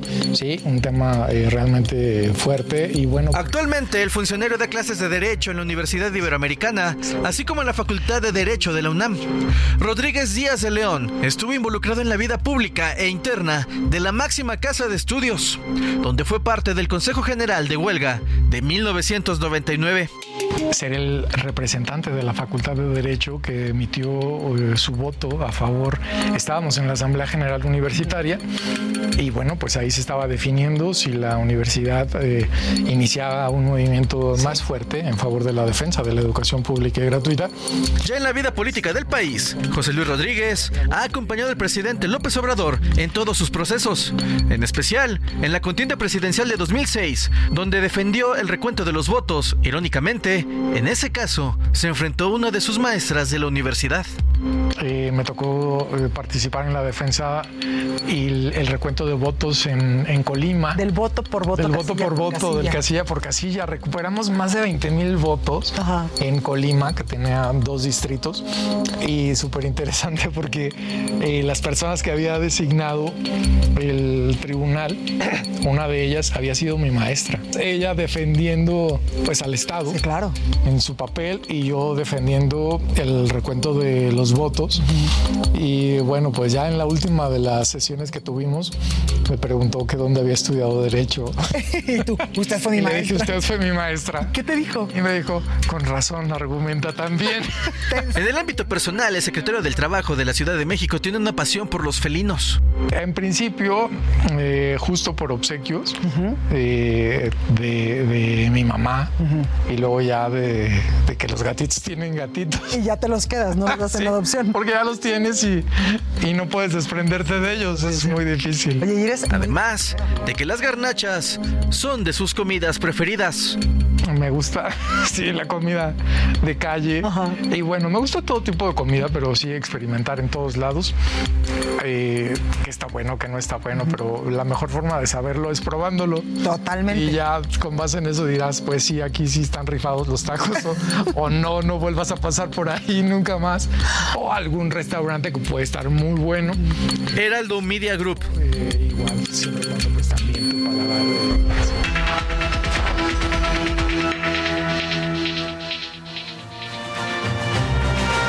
Y vamos a cambiar de temas porque mire, el día de mañana se cumplirá un año de la vergonzosa bronca entre aficionados del Querétaro y el Atlas en el estadio Corregidora que dejó 26 lesionados. Un hecho por el que se erradicaron las barras en el país. Sin embargo, no pasó mucho tiempo para que estos grupos de animación regresaran a los estadios. Al pobre niño le tuvieron que quitar la playera. Imagínese usted, no sé a quién le vaya, pero se la quitaron para que no lo agredieran los del otro equipo.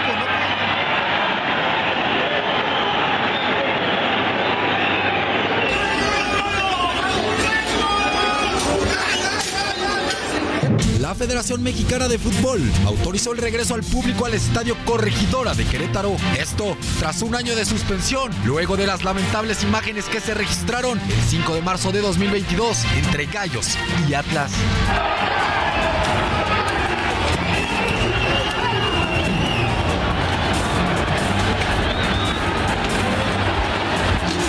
Es un partido de alto riesgo, la seguridad no pudo contener lo que, lo que está sucediendo ya. La violencia en la corregidora dejó 26 heridos, tres de ellos de gravedad, desatando la indignación en el fútbol nacional e internacional. El fútbol está en coma. El fútbol ayer lamentablemente murió. Lo que hemos visto en México creo yo superó absolutamente cualquier antecedente. Y miren que en la Argentina estamos curados de espanto. ¿eh? A partir de hoy se implementarán medidas que marcarán un antes y un después en los protocolos que deben observarse y seguir al desarrollar un partido. De hecho, provocó que la Fiscalía iniciara nueve carpetas de investigación. 73 personas fueron vinculadas a proceso. Se solicitaron 87 órdenes de aprehensión. 58 personas fueron sentenciadas. Sin embargo, a un año de la tragedia, ningún agresor se encuentra tras las rejas. El regreso de la afición a la corregidora es cuestión de tiempo y todo queda en las manos de la Liga MX para indicar y ratificar la fecha exacta para que su estadio abra de nueva cuenta sus puertas al público en general. Con información de Alfredo Ascensión, Giraldo Televisión.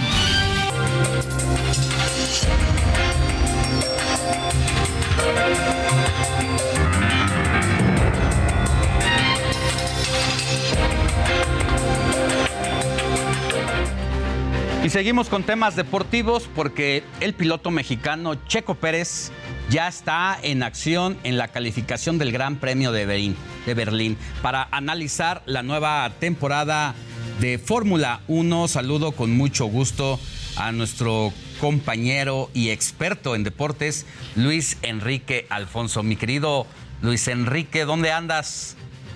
¿Cómo estás, mi buen Alex? Eh, andamos muy pegados a, lo que está pasando con Checo Pérez y este arranque de la temporada 2023 en Bahrein, un circuito que a Checo le viene bien. Recordemos que en 2020, en plena pandemia, cuando fue una modalidad de Sakir, un circuito pequeño que no pasaba la, vuelta de un minuto. Ahí ganó su primer carrera en Racing Point para después dar el salto a, a Red Bull. Una temporada que emociona e ilusiona, eh, Alex, más allá de que nos guste o no, porque obviamente ver a Checo Pérez en su tercer año en la escudería austriaca da muchas sensaciones, sobre todo qué va a pasar el morbo. Está peleado con Max Verstappen, recordemos en Brasil cómo se dijeron de todo, que no lo iba a ayudar. Checo ya condicionó de que si él no lo ayudan, él tampoco va a regresar la ayuda. La mamá de, de Verstappen en Brasil también despotricó en contra del mexicano en redes, diciendo que pues se acuerdan de cuando fue la fiesta en Mónaco y incluso insinuó alguna infidelidad del piloto tapatío, o sea, se metieron en cosas personales. Entonces, la operación cicatriz, ¿qué tanto va a dar efecto? Se vio bien en las prácticas libres. Checo Pérez también, Verstappen, Fernando Alonso de Aston Martin, Mercedes que está recomponiendo, Ferrari que otra vez tiene dudas, pero sobre todo el piloto tapatío, esta, estas ganas de poder verlo peleando por podios. No sé, Alex, no me atrevo a decirlo porque hay que separar el corazón de la razón y obviamente uno quiere y piensa que puede ser campeón, pero a mí la razón me indica que es muy complicado por lo que tiene todo en contra y porque tiene a Maxi, porque todos le echan la caballada al piloto neerlandés, pero, pero obviamente a mí me, me, me da muchas ganas de que esté arriba. Bueno, pues primero decir que hasta en las mejores familias ocurren estos pleitos eh, callejeros prácticamente y ahí está, meterse la mamá de uno de los pilotos más importantes del mundo, por favor, pero bueno, el hecho está ahí. Lo importante y lo relevante es el regreso de eh, nuestro piloto Checo Pérez, que si bien no le fue mal en el 2022 porque pues puso en muy alto su nombre y el de México para disputarle de tú a tú a los más grandes, pues sí, coincido contigo que la situación no está nada fácil y entiendo que por ahí también ya la escudería le ha deslizado prácticamente una advertencia de que si no cumple con los propósitos podría quedar fuera. Sí, le quedan dos años de contrato, pero es cierto, ya sabemos que, que incluso eh, Red Bull no, no se tienta el corazón, lo hizo con Albon, con Gasly, en esta dinámica en donde estuvo unas carreras, nada más Gasly lo sacaron y llegó Albon, y, y me parece que ahí destruyeron la carrera de, del piloto francés que ahora está en Alpine, Pierre Gasly. Eh, lo de Checo siempre es la resiliencia, siempre es ir contracorriente. Muchos que lo criticaban que llegó porque tenía un, un, padrino, ¿no? O sea, a la Fórmula 1 puedes llegar, pero mantenerte 13 años, es su año 13 este que está arrancando, de verdad que es, es, es complicado, ¿no? Eh, el tener tanto tiempo en la, en la, grilla, obviamente tiene patrocinios. Y lo increíble, Alex, es el, el dinero, es lo que ha movido Checo Pérez desde que ha llegado a Red Bull. La cantidad de exposición, de marketing, de presencia de esta marca de bebida energética que lo que menos hace es eso, porque está presente en deportes extremos y demás, y llegó a la Fórmula 1 en 2005, si no me equivoco, cuando eh, eh, compran a la escudería eh, Jordan y a Minardi para ser primero Red Bull y luego ser eh, Alfa Tauri, en el caso de escudería Minardi. Y, y, y lo de Checo Pérez, incluso la cantidad de villamelones, Alex, y está bien, está bien, que han, que han llegado, ¿no? O sea, que no tienen a veces ni idea lo que es eh, los neumáticos, ellos ven la carrera y quieren ver a Checo y cómo está y demás, pero no importa porque el hablar de otro deporte, el hablar de un mexicano que está peleando con los más grandes, yo no sé cuánto va a pasar, cuánto tiempo va a pasar, porque luego de, analizarlo llega la nostalgia y para ver a un, a un, eh, a un piloto mexicano que está formado en Europa porque se fue desde muy chavito, de verdad me resulta a veces hasta hasta lastimoso, porque esto que estamos viendo es, es historia, como lo fue en algún momento Loreno Ochoa, o lo fue Ana Gabriela Guevara, lo fue Fernando, Fernando Valenzuela, o sea, esto que estamos viendo es historia, de toda economía y obviamente nos llena de ilusión. Así que oficialmente, Alex, como los Juegos del Hambre quedan inaugurados, los Juegos de Fórmula 1 y de aquí hasta madrugar, la ojera vale la pena más que nunca. Así es, y estaremos ya por último, ya para irnos viendo al Checo Pérez en este calendario, llegando a México por ahí de octubre? Sí, justamente Día de Muertos, eh, Halloween, que es más o menos como se va plasmando, ahí lo tratan de meter, es una fecha muy representativa y esperemos que llegue con posibilidades de pues, estar en el top 3, este, digo, la ilusión de, da para, para pelear el campeonato, no lo sé, pero que esté arriba, ¿no? Que esté ganando carreras y que se vea fortalecido. Nada nos gustaría más que eso, mi querido Luis Enrique Alfonso. Te mando un abrazo, cuídate mucho y seguimos pendientes. Un gran abrazo y por ahí nos vemos. Acá te esperamos en el estudio. Buen día. Buen. Vámonos a una pausa y volvemos con más información.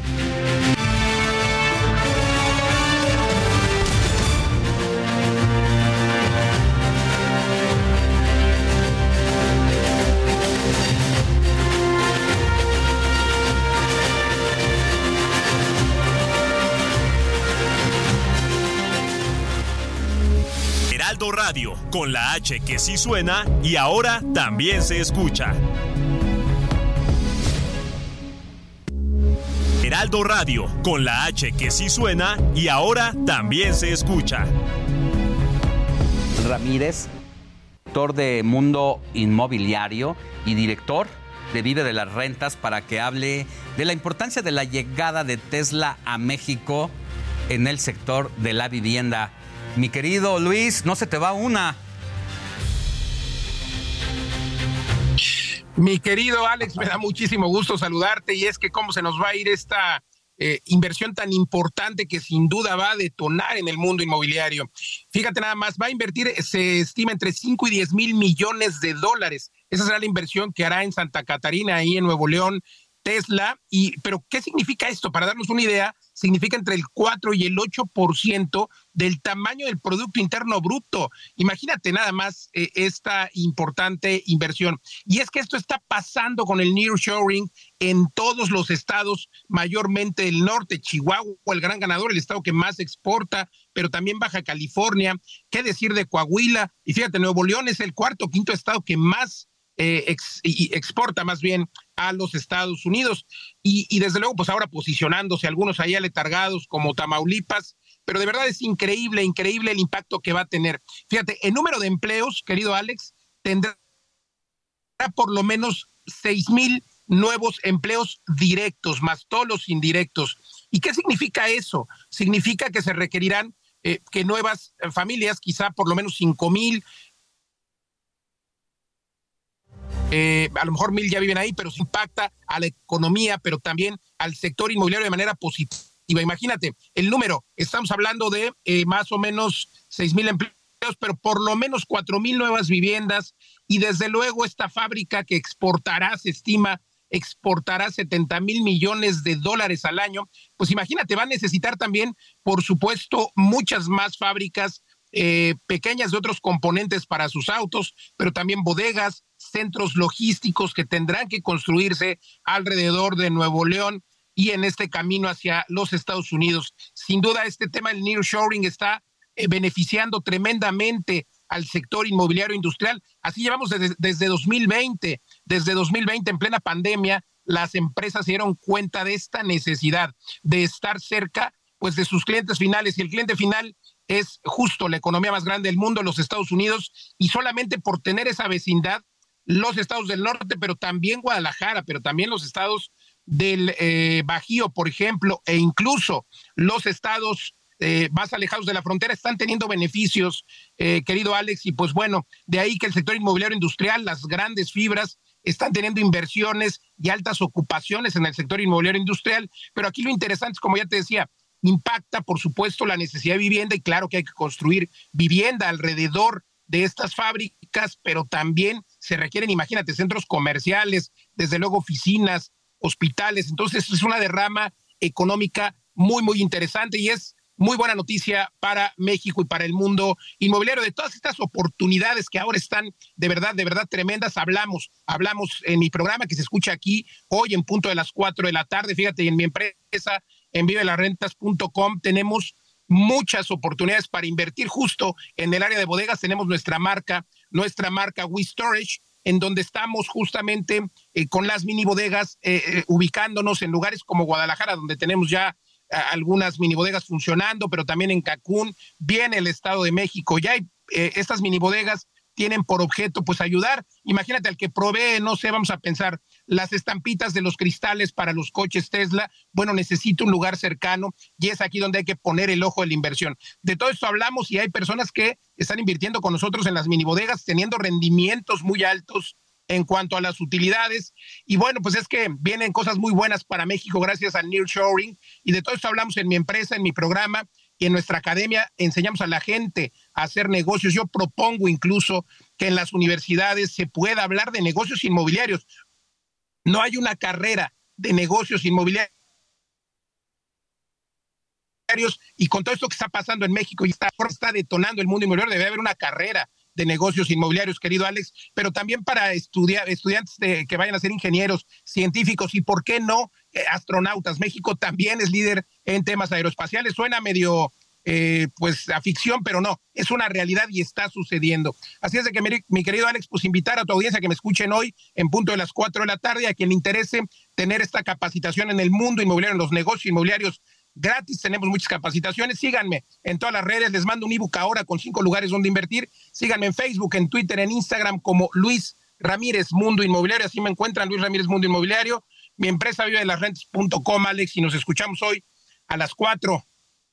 A las cuatro de la tarde por el 98.5 de FM en todo el Valle de, de México, aquí en la Ciudad de México y en diferentes frecuencias a lo largo y ancho del país. Gran tema ese de la inversión inmobiliaria allá en los terrenos aledaños a este lugar donde va a ser instalada la empresa Santa Catarina, porque además va a haber muchas más empresas que se van a llegar a instalar en los alrededores. Se va a hacer una especie de clúster por allá. Gracias, Luis.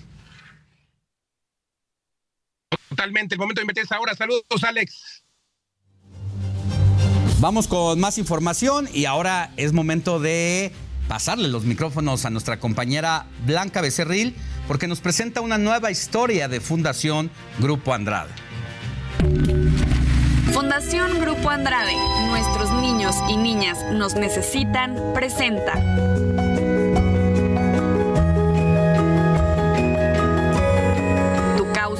mi causa.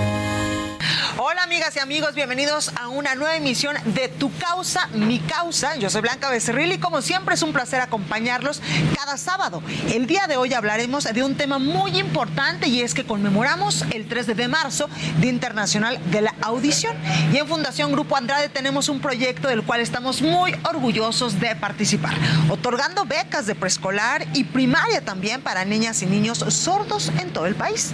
En México hay que recordar que más del 90% de niñas y niños sordos nacen en el seno de una familia de padres oyentes, por lo cual, pues la mayoría de ellos ignoran en gran medida las implicaciones y también las alternativas para el desarrollo lingüístico correcto de sus hijas e hijos. Pero gracias a IPLAP, esta realidad puede ser totalmente diferente y puede cambiar incluso. Y es por ello que esta mañana nos acompañan Mercedes Obregón Rodríguez, directora general, y también Emilio Puertas Pérez, procurador de fondos de IPLAP. Muy buenos días. Hola, muy buenos días. ¿Qué tal? Gracias por estar esta mañana con nosotros. Y primero que nada, platíquenos qué es IPLAP y cómo comienzan, Mercedes. Bueno, IPLAP nació justamente por la madre de un niño que nació oyente en aquella época, hace 55 años. Nació oyente y por el uso de un medicamento quedó sordo a los dos años. Cuando esta madre empieza a buscar qué hacer, qué tiene que hacer con el niño, eh, le dicen que no hay nada que hacer, que su hijo pues no va a oír, no va a aprender, no nada. Fuerte.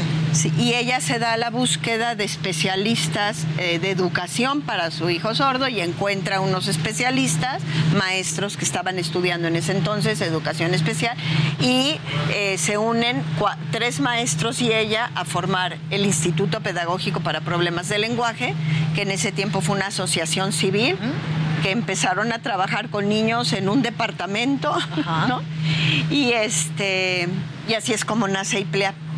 Y a lo largo del tiempo, IPLEAP, los fundadores eh, eh, decidieron que tenían que especializarse en la atención de, cierta población, porque al principio empezaron a recibir a niños con cualquier necesidad de educación especial y en cierto momento definieron que se iban a especializar en la atención de niños sordos y por otro lado de niños oyentes con problemas de lenguaje y aprendizaje. Y así siguió eh, la historia del IPLEA. ¿Cuántos años llevan? 55 años. 55. De labor ininterrumpida. Qué importante. Emilio, yo quiero preguntarte, ¿cuántas niñas y niños se han visto beneficiados justamente con la asistencia de IPLEAPA? Bueno, hoy en día son anualmente alrededor, en lo que es preescolar y primaria, alrededor de 120, 130 niños más o menos. Sordos. Niños sordos. Eh, hablando solamente del programa que tenemos de atención para, para niños sordos, por el programa que comentaba Mercedes, que también atendemos a niños oyentes con problemas de lenguaje y aprendizaje, alrededor de otros 130 niños. ¿Son Es solo estos varía. dos programas los que tienen? También tenemos un nuevo programa hace dos años, ante la contingencia de la pandemia. Iniciamos un programa que se llama Jóvenes Sordos y estamos trabajando a distancia con 110 jóvenes sordos de todo el país, ofreciéndoles talleres de educación continua en modalidad a distancia. Ok, y también entiendo que hay pues becas para estos pequeñitos de preescolar y también de primaria. Es correcto. Es correcto, sí, trabajamos. Digo, en sí todos los niños requieren del apoyo porque todos eh, trabajamos con niños eh, de escasos, la, la mayoría, casi, casi el 100%, 98%, 100% prácticamente, eh, de, de familias de escasos recursos y a, a todos, a todos se les apoya. a todos, eh, tanto en la población eh, de niños sordos como en la población de niños oyentes que tienen la población de niños sordos tenemos un programa educativo formal con reconocimiento de CEP. En la población de niños oyentes es un apoyo extraescolarizado. Van a la escuela pública y en la tarde vienen al IPLEAP y reciben eh, terapias para superar sus problemas de lenguaje o aprendizaje. Y también en la población de jóvenes sordos, la mayoría son de escasos recursos y pagan una cuota de recuperación eh, simbólica. El porcentaje de los ingresos que entran por cuotas de recuperación es del 15% de los ingresos que requerimos para operar. El 75% restante de los ingresos los tenemos que conseguir a través de donativos, de convocatorias, de apoyos eh, y de ingresos que generamos de manera propia a través de hacer interpretaciones, este, dar cursos. Tenemos otro programa que no mencionamos, que es el programa de capacitación de maestros. Ah, qué bien. Eh, hace ya 17 años formalizamos este programa pensando cómo llegar a más niños fuera del IPLEAP. Y damos capacitación de maestros. Una vez al año hacemos un seminario anual de capacitación con una capacitación de una semana intensiva para maestros de cualquier punto del país.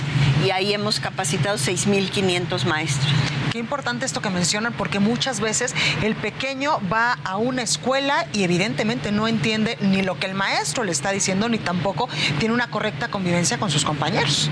Exacto, y la capacitación del maestro pues es fundamental. Fundamental. Y es, es muy difícil también en, en cuanto a inclusión, porque sí, se habla de que, incluso hoy en día, ¿no? Se habla mucho de que deben incluirse dentro de con un ambiente con todos los niños, pero las necesidades que tienen, las necesidades educativas, pues son muy particulares, ¿no? Entonces, un niño, este, un niño sordo, que su lengua natural es la lengua de señas, pues no puede incluirse al 100% metiéndolo en un salón con puros niños oyentes, con la maestra dando clases en español, hablando.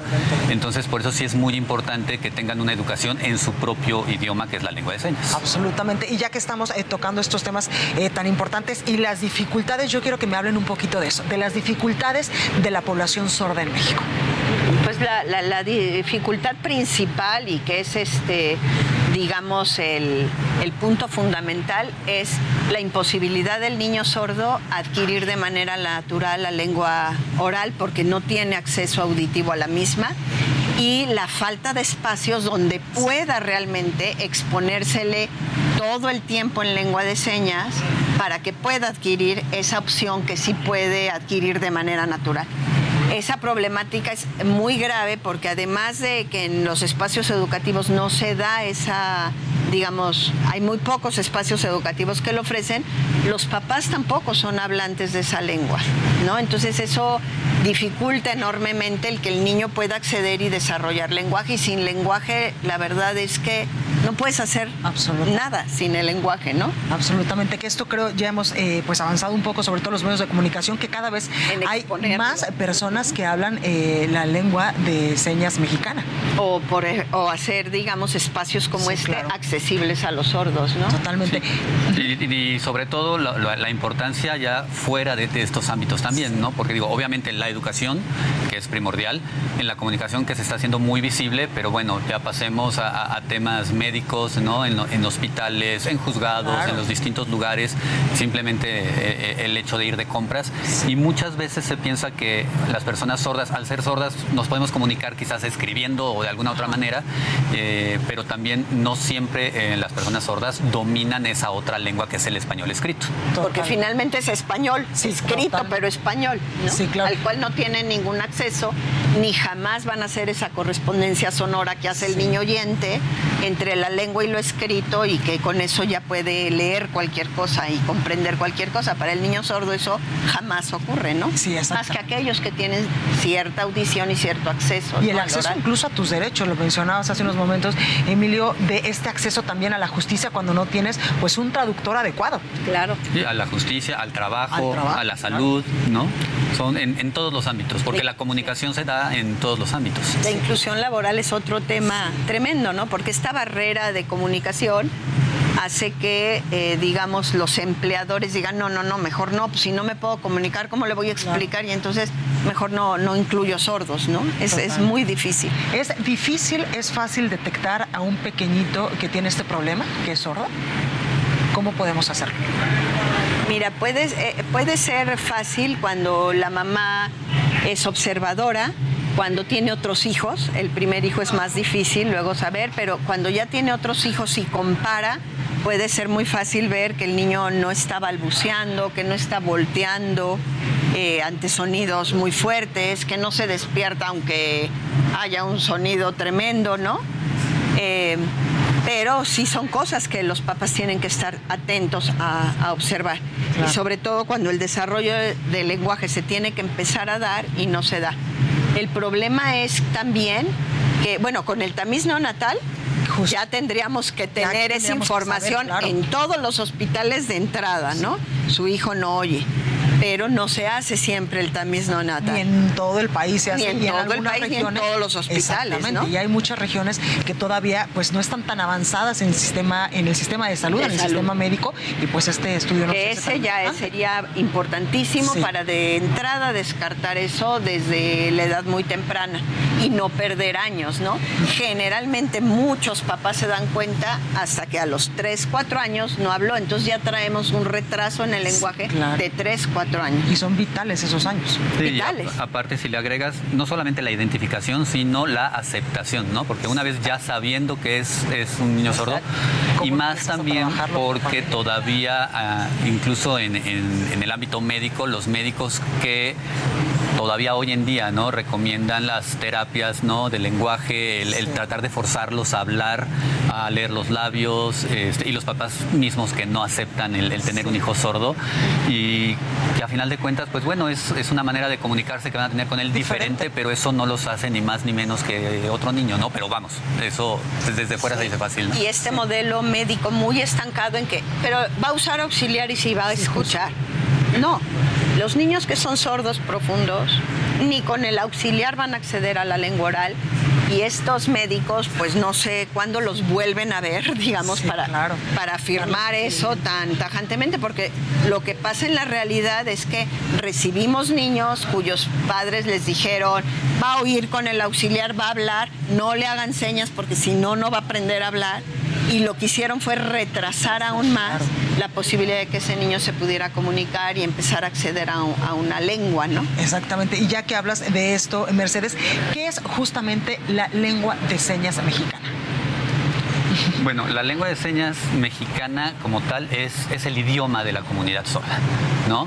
Y es, es una manera en que ellos, que ellos mismos se desarrollan, como nosotros hemos desarrollado el español y nuestro idioma oral de una manera natural, pues ellos de Así una nacen, manera ¿no? natural se, se comunican a través de, de señas y es tan rico como cualquier otra lengua. A veces se piensa que es cuestión de mímica, ¿no? Y es nada más de mover manos y, y no, es un, es un lenguaje que involucra Completo. a todo el cuerpo, ¿no? Las, las manos, este, la, la- la expresión, los gestos, el Justo. mismo cuerpo. que tiene una gramática, que tiene... Y también hay otra, digamos, otra idea muy chistosa que las gentes te... Ah, pero todos los sordos en el mundo pues se comunican con una lengua de señas. No, las lenguas nacen en las comunidades. Claro. Igual que cualquier lengua y cualquier idioma. Y hay una lengua de señas americana, una lengua de señas española, una lengua de señas mexicana. Sí hay lenguas de señas que están influenciadas por la historia de cómo Claro. llegaron o cómo se iniciaron. eh, Como por ejemplo pues el español, el francés y el italiano, que son lenguas romances, por ejemplo, ¿no? Mm, Pero aquí digamos porque la lengua de señas que primero se habló o que llegó a, por ejemplo, Argentina fue la lengua de señas italiana porque la trajeron unas monjas italianas y ahí la lengua está, la lengua de señas argentina muy influenciada por la argentina. La nuestra está muy influenciada por la lengua de señas francesa, porque el primer maestro de sordos que vino a México fue Eduardo Huet y era un maestro que vino de la Escuela de Sordos de París. Entonces, hay una influencia. Igual la americana está influenciada por la lengua de señas francesa.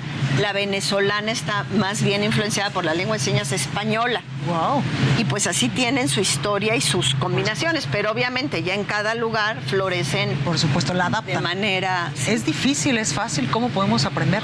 Como- difícil. Pues es como cual- es un idioma, es un idioma como cualquier otro, ¿no? Eh, Hay que estar en contacto Y y que uso, ¿no? incluso Y también en, México, por ejemplo, como, como los idiomas, como el español varía, el, el español que hablan diferente en, en el norte que en el sur, que aquí en el claro. centro, con la lengua de señas pasa lo mismo. Entonces también tiene esas variaciones porque son características de los idiomas. Y para aprenderlo, pues es como cualquier idioma, ¿no? Digo, quien quiera aprender inglés, alemán, francés en una semana o con un curso de dos, tres Imposible. meses, Sí, por no. Puedes aprender cosas muy básicas, pero no realmente a, a- a comunicarte con, con una persona sorda, ¿no? Que ellos siempre están muy abiertos y muy accesibles porque saben de, de la buena voluntad de la gente. Este, y, y- y son muy abiertos. Ellos han vivido con ese problema de comunicación eh, Tratando con de el mundo comunicarse oyente. como sea, ¿no? Entonces ellos lo entienden y, y por lo general están muy abiertos y muy accesibles y, y por lo general pacientes para comunicarse con la comunidad oyente. Y para ir finalizando, ¿qué consejos le darían ustedes a los papás que tienen un pequeñito, una pequeñita, eh, pues sorda? Yo les aconsejo que vean, en nuestra página hay un video que se llama Creo que mi hijo es sordo. Y, este, y ese video lo hicimos justamente para que los papás de en cualquier lugar puedan verlo. Hay información, hay entrevistas con sordos eh, que hablan muy bien, hay entrevistas con sordos que nunca lograron oralizarse, pero que manejan, se comunican a través de la lengua de señas. Hay entrevistas básicamente con padres de niños sordos que ya recorrieron el camino que ustedes están apenas enfrentando y que les hablan, digamos, de padre a padre, diciéndoles, pues yo con mi hijo pasé esto y les recomiendo esto. Entonces les, les recomendamos mucho ver ese video y no quedarse, no esperar, no perder tiempo en que les digan que su hijo va a hablar. Paralelamente a que el niño hable, eh, pueden aprender y entrar en contacto con la lengua de señas que van a adquirir sin restricción. Y paralelamente pueden seguir trabajando en su oralización porque una cosa no está peleada con la otra, ¿no? ¿Qué planes vienen para IPLAP? ¿Para IPLAP? Ajá. ¿Qué planes vienen? ¿En qué vamos a trabajar ahora? Pues mira, ahorita Claro. pensando en el video, perdón, pensando en el video, creo que necesitamos este, hacer un video nuevo de creo que mi hijo es sordo para eh, dar más información y este, actualizar ese video que hicimos ya hace algunos años. ¿Y qué más? No, pues eh, de hecho, yo creo que como cualquier otro tema, la, actualización, ¿no? Porque en temas tanto educativos como la lengua en sí, que, va evolucionando. Totalmente. Entonces sí hay muchas cosas que necesitamos todos actualizarnos. Y la definitivamente. Pues y, antes que decía sobre los papás también que se involucren, ¿no? Este, si de por sí es, es, primordial que los papás se involucren en la, en la educación y el desarrollo de, sus hijos, sea, sea como sea el niño, en cualquier condición, en el caso de los niños sordos más. Es esencial, sobre todo aprendiendo la lengua de señas para comunicarse plenamente con sus hijos. Claro. Eso va, toda es un factor crucial que hace pues muchísimas diferencias. Pues muchas gracias por esta gran labor que hacen, en verdad, Mercedes y Emilio, por acompañarnos también esta mañana de sábado. Y también, por favor, querido público, no dejen de contactar justamente a IPLAP y ayudar también en que su ayuda es muy importante y su labor, pues así de esta manera va a continuar ayudando a más niños. estamos muy agradecidos también por todo lo que están haciendo en estos momentos por estos pequeños. No dejen tampoco de seguirnos a través de nuestras redes sociales y en el canal de YouTube y nos vemos la próxima semana. Esto es Tu Causa, Mi Causa. Muy buenos días y muchas gracias por acompañarnos. Gracias. a ustedes. Gracias. Fundación Grupo Andrade, nuestros niños y niñas nos necesitan, presentó.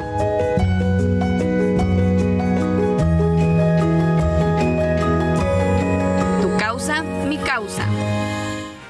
Ya nos vamos, no sin antes decirle que de última hora la Fiscalía General de Justicia de la Ciudad de México dio a conocer la detención de Carla N., la octava persona posiblemente implicada en el multihomicidio de la colonia Roma.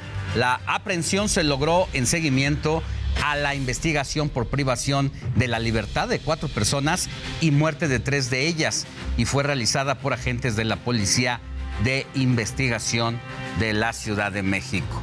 Recuerde que usted y yo tenemos una cita el día de mañana domingo de 7 a 10 de la mañana por el Heraldo Radio 98.5 de FM porque la noticia no descansa. Éxito.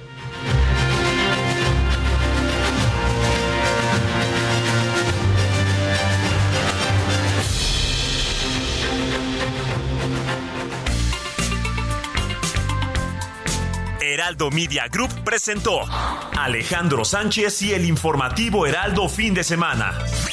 La información y el entretenimiento que usted necesita para estar enterado también en su descanso.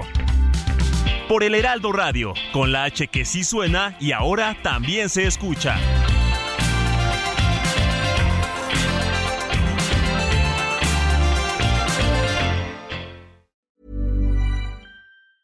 Planning for your next trip?